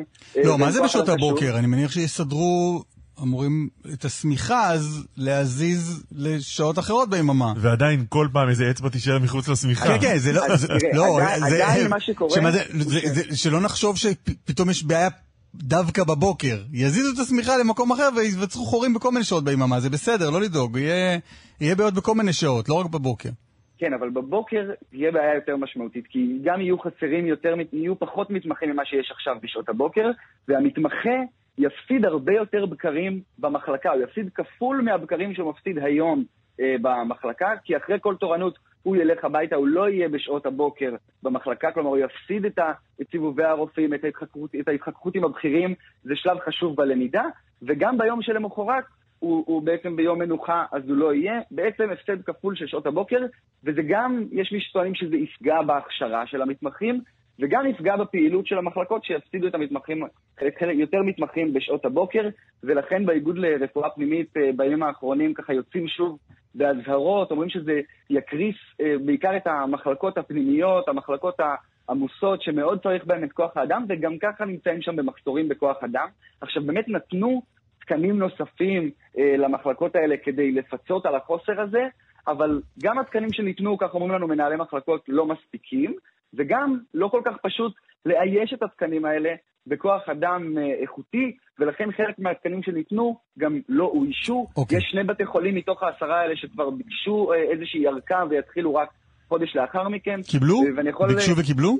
כן, קיבלו ארכה של חודש, אנחנו מדברים על בית חולים נהריה ובית. חולים זיו בצפת, אז הם יתחילו רק חודש אה, והם לאחר מתמחים בסדר עם מכן. זה? תראה, אה, המתמחים, אה, אנחנו שומעים כל מיני קולות, יש כאלה שבעיקר סביב הסוגיה של השכר אה, היו מאוד מודאגים, אז זה כנראה הולך להיפטר, אבל יש אוקיי. גם דאגה מאיכות ההכשרה שלהם ומהמשמעות של זה עבור המחלקות בוא נצרף אלינו, נוב, מאוד ברשותך, את הפרופסור אבישי אליס, הוא מנהל מחלקה פנימית בבית החולים בלינסון, ויושב ראש האיגוד הישראלי לרפואה פנימית, שלום. בוקר טוב. בוקר טוב. מה נראה כאן החל ב-1 בספטמבר? שזה עוד תלוי איפה. יומיים. במחלקה שלי הכל ימשיך אה, להתנהל בצורה מסודרת. למה? כי מה יש אצלך? כיוון שלי יש 13 מתמחים, והם עובדים, הם שבעי רצון, אנחנו מתנהלים בצורה מסודרת, עם הקושי שעושים 26 שעות, אבל זה לא העניין. לא הבנתי, העניין הוא- שביעות רצון זה חשוב, אבל, אבל כל אחד עובד חמש שעות פחות עכשיו, לא? או יעבוד. זה מצוין לעבוד חמש שעות פחות, זה בהחלט התקדמות, זה מבורך, אבל אנחנו צריכים להסתכל על עוד כמה דברים. וזאת הסיבה שאנחנו מנהלים אה, של מחלקות פנימיות. אנחנו, כפי שנוב סיפר ותיאר, לא נוכל לתת שירות אה, בצורה אה, משביעת רצון. חולים ייפגעו, לא יהיה מי שיטפל בהם בבוקר. בוא נפרוט את זה לפרוטות. רגע, מתי, באופן ספציפי, מתי זה- מתי זה-. מתי זה מגיע אליך לבלינסון? עוד הרבה שנים זה ייקח. אה, עוד הרבה שנים. כן. עכשיו, אה, ולא כי אי אפשר לעשות את זה, כיוון שרוצים לעשות את זה בפריפריה, מתוך איזו אמונה אה, פופוליסטית שזה ישפ... ימשוך אנשים לפריפריה, מה שכמובן לא קרה ולא יקרה. לא קרה. לא קרה ולא יקרה. אבל מה קורה עכשיו, במקומות האלה שבהם אה, יהיו אה, קיצורי תורנויות? הרי ההסכם הזה נכנס, לקח לו זמן להיכנס לתוקף כדי שהמקומות האלה יוכלו להיערך. מצוין, אז בוא, בוא נפרוט את זה עכשיו לפרוטות. כשאומרים להיערך, זה אומר שצריך להעלות את מספר הרופאים המתמחים במחלקות. נכון. וזה לא קורה. מדובר כאן במחלקות שיש להן שמונה מתמחים, עשרה מתמחים, וזה לא מספיק. פועל יוצא מזה, כמו שנוב תיאר, בשעות הבוקר, שבהם נעשית הפעילות. בשעות הבוקר עושים ביקור, עושים ישיבות, אה, מחליטים תוכניות עבודה, תוכניות בירור, לא יהיה מי שיעשה את זה. אלה מחלקות עמוסות. באשקלון בחורף יהיו קרוב ל-55 חולים בכל מחלקה פנימית. לא יהיה מי שיבקר אותם בבוקר, כי המנהל יישאר עם אה, רופא אחד או שניים רופאים בכירים ועוד שני מתמחים בלבד, כי זה מה שיש לו. זה מה שיש לו. המערכת לא הכינה את עצמה עם מספיק תקנים ולא גרמה לכך שהתקנים האלה יהיו מאוישים. זה לא פשוט לאייש. זה לא אה, תורנות מטבח או תורנות שמירה שממלאים שורות. צריך להביא את האנשים המתאימים, אה, שיכולים, שמסוגלים לעשות את העבודה. והשורות חסרות, גם בתקנים וגם באיוש שלהם. בבית חולים סורוקה יש 11 תקנים פנויים שעדיין לא גמרו לאייש אותם. ואי אפשר עכשיו חשוב להגיד, פרופסור אליס, פרופסור אליס, הרי זה לא שאין רופאים שמחכים בבית לתקן, נכון? אנחנו רוצים לגייס את הרופאים הטובים והמתאימים. לא כל אחד שרוצה ויש לו תעודה, אנחנו חושבים שהוא מסוגל. אתם לא רוצים להפקיר את גורל יקירכם או את גורלכם האישי בפני אנשים שאנחנו חושבים שהם לא מתאימים. רגע, לא כל, מי שקיבל תעודת, אה, לא כל מי שקיבל תעודת רופא מסוגל להיות רופא? כל מי שקיבל תעודת רופא מסוגל להיות רופא. לא כולם מסוגלים להיות מתמחים, קומפטנטים, טובים ומוכשרים במחלקה פנימית. Mm-hmm. ואת זה צריך להגיד בצורה ברורה, לא להתבייש להגיד את זה ולהכריז את זה בצורה ברורה. אנחנו לא ממלאים כאן שורות באנשים. תגיד, אבל בהינתן זה שההסכם כבר נחתם עם המתמחים על קיצור התורנויות... ההסכם לא נחתם עם המתמחים. זה למעשה היתר העסקה שחתום עליו שר העבודה והרווחה. נכון, אז זה נורא פשוט, זה נורא יפה ונורא כיפי ונורא יפה להיות פופוליסט. לא, לא, בסדר, אבל בהינתן שהדבר הזה נעשה, מה אתה רוצה לעשות עכשיו? מה אתה מציע שיקרה? לעצור, לעצור. ויש בסמכותם... לעצור ולהחזיר את הגלגל אחורה. לא לעצור, לא להחזיר, להשאיר אותו כפי שהוא. לעצור רגע. סוף מעשה במחשבה תחילה. סוף מעשה במחשבה תחילה. תעצור. מה זה אומר לעצור? את... סליחה? מה זה אומר לעצור? לעצור זה להמשיך להתנהל כפי שאנחנו מתנהלים כרגע, mm-hmm. להמשיך לעבות את השורות ואת התקנים הפנויים, או להוסיף תקנים איפה שצריך. כלומר, לא, לא להכניס את קיצור, לא להכניס לא, לתוקף את קיצור לא. התורנויות ב-1 בספטמבר. נכון, כיוון שזה יהיה בכייה לדורות. וכשזה יקרה לא יהיה גלגל אחורה, כי אף אחד לא ירצה ללכת אחורה, וכאן תהיה קטסטרופה במחלקות הפנימיות הבעייתיות, החלשות יותר, בבתי החולים הפריפריים. ואת זה צריך להגיד, ולא להתבייש להגיד את זה. ומה שקורה הוא שמנהלי בתי חולים בפריפריה לא אומרים את האמת, לא מספרים את האמת, מנהלי המחלקות פוחדים, אה, להוציא את הדברים החוצה, ולכן אנחנו, אוקיי. בבלינסון, בשיבא, הקול הקורא שלהם. נקודה אחרונה, כן. יש בעיה גם בהכשרה. בבתי החולים האלה, ציוני המעבר של הבחינות הם הרבה יותר נמוכים ממה שקורה בבתי החולים הגדולים. האנשים האלה צריכים יותר עזרה, יותר חשיפה, יותר שעות לימוד, שהולכים להוריד אותם. הפרופסור אבישי אליס, יושב ראש האיגוד הישראלי לרפואה פנימית ומנהל המחלקה בבלינסון, תודה רבה. תודה ובהצלחה לכולנו. ונודה גם לנוב ראובני כתבנו. הדוקטור שדי ג'עשן, שלום. שלום, בוקר טוב. מנהל היחידה לצנתורי מוח אה, בבית חולים אה, לגליל, תספר על הבחור הדי צעיר סך הכל שמאושפז אצלכם במצב קשה מאוד. בחור בן 42 שמגיע לאחד מבתי החולים אה, בחיפה כשהוא מוחסר הכרה. לאחר ביאור קצר מתברר שיש לו חסימה בעורק המרכזי שמספק את גזע המוח. משם, לאחר אבחון מהיר, משם מועבר אלינו ומועבר לחדר צנתורים. אה, בחדר צנתורים מגלים חסימה לאורך כל העורק, חסימה מאוד ארוכה, אה, גם בעורקי הצוואר, גם במוח. מצליחים בסופו של דבר לפתוח את אה, מלוא, ה... מלוא המערכת האחורית, מה שנקרא, למצב, מחזים אותה למצב תקין. האיש מתאשפז אצלנו בטיפול נמרץ כשהוא עדיין מחוסר הכרה, אנחנו עושים בירור לאתר את מקור הכריש, זה בסך הכל בחור בן 32, בריא, מפותח 32 או 42? 32. כן, אמרת קודם 40 ו... אוקיי, כן. אמ, הבירור לא העלה שום מקור אפשרי. אה, המשפחה שיתפה פעולה, הביאה אה, חומרים שהוא משתמש בהם, הוא בחור בנוי היטב, מפותח מבחינת שרירים. ואנחנו מגלים שהוא משתמש במה שנקרא סטרואידים אנבוליים, שזה בעצם סטרואידים שמשתמשים בהם אה, אנשי, אנשי ספורט. שמנסים לפתח שרירים. כן, אנשי ספורט, אנשי, אנשי ספורט מאוד מסוים, כלומר באמת בדי בילדרים, אה, שרירנים נכון. כאלה. נכון. זה נפוץ? כן, כמה, כמה, כמה נפוץ השימוש בזה? Uh, עקרונית זה לא כל כך נפוץ, מה שקורה שבשנים האחרונות יש דיווחים של עלייה פי שניים, פי שלוש בשימוש. אה, הספרות מתארת כך שיש יותר ויותר אנשים משתמשים בזה. עקרונית זה אסור בש- לשימוש בישראל. אה, זה למטרות אסור לשימוש... צריך ל... אז אז תסביר רגע מה זה סטרואידים, זה לא אבקות חלבון שלוקחים לא, לא, לא, לא, אה, לא. אחרי אימונים. לא, לא, לא, לא. זה סוג אה, של סטרואיד שמדמה את ה, מה שנקרא הטסטסטרון, ההורמון הגב- הגברי. אה, מותר לשימוש במינונים מסוימים בארץ לחולים במסגרת טיפול רפואי.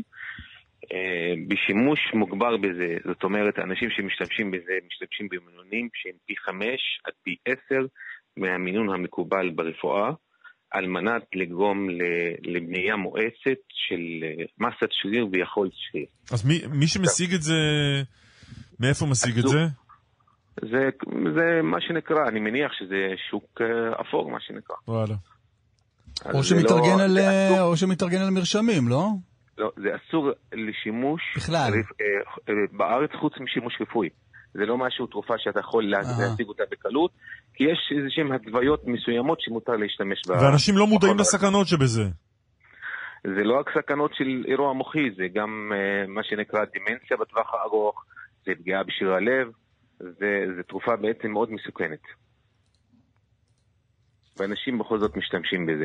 עכשיו, זה גברים ונשים כאחד, וזה רק בעלייה. זה לא רק בארץ, גם באירופה. מה זה. מה זה בעלייה? אתה יודע לתת אה, הערכה של, של מספרים בישראל? אה, אין לי, אין סטטיסטיקה כזו, אבל הספרות הרפואית מתארת עלייה של פי שתיים, פי שלוש ממספרים שהיו לפני עשר שנים. יש כל מיני מספרים מאנגליה לדוגמה, שיש עליות של פי שניים, פי שלוש. שזה הרבה. שוב, מה מצבו כרגע של הבחור? העניין שזה גזע המוח, גזע המוח אחראי על, על כמעט כל תפקיד חשוב אה, שלנו, כולל הכרה, נשימה, כרגע החולה מחוסר הכרה. אה, כמובן שאנחנו ממתינים, אולי יראה סימני התעוררות, יש איזה סימנים אה, אה, קלים. הוא מבחינת סכנת חיים, הוא כמעט יוצא מסכנת חיים, הבעיה היא שהוא עדיין נותר מחוסר הכרה. כן. למרות התוצאה הטובה, מה שנקרא, מבחינת, מבחינה כירורגית, מבחינת תוצאת הפעולה. דוקטור שדי ג'עשן, תודה רבה לך. תודה לכם, חבר'ה. יום טוב. יום טוב. שרון עידן, שלום. שלום, שלום שוב. אהלן. מה? מה השתנה?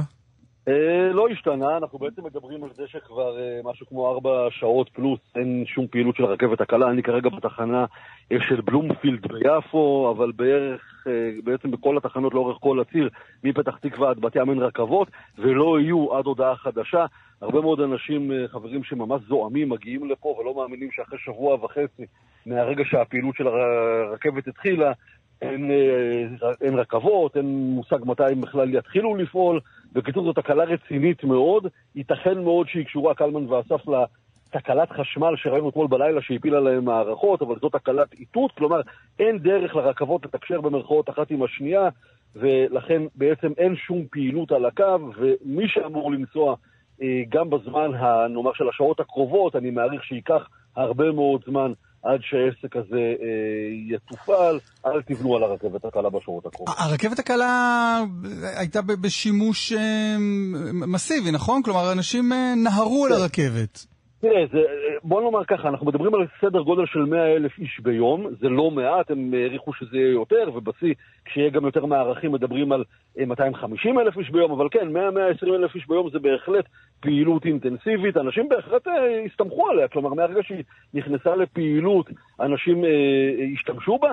הדבר הזה, נאמר, הברקס הזה שקורה הבוקר הוא משמעותי, כי אנחנו יודעים שאחרי אירועים כאלה של אה, אי אמון, במיוחד בתחום התחבורה, אנשים קצת הולכים אחורנית. באמת יהיה מעניין לראות כמה זמן ייקח להם בסופו של דבר לתפעל מחדש את הרכבות ולתקן את התקלה. זה לא נראה שזה הולך לקרות בזמן הקרוב. אתה כבר דחקה הבוקר על הרכבת תקלה? כבר, כבר הרצנו את זה. אה, יפה, טוב. תגיד, אתה- זה נקרא תחנת מחרוזת? לא, תחנת מחרוזת היא ממש על הגבול עם בת ים, אזור יפו ד', אני בבלומפילד משהו כמו קילומטר... אה, אבל היית בתחנת. מחרוזת הבוקר?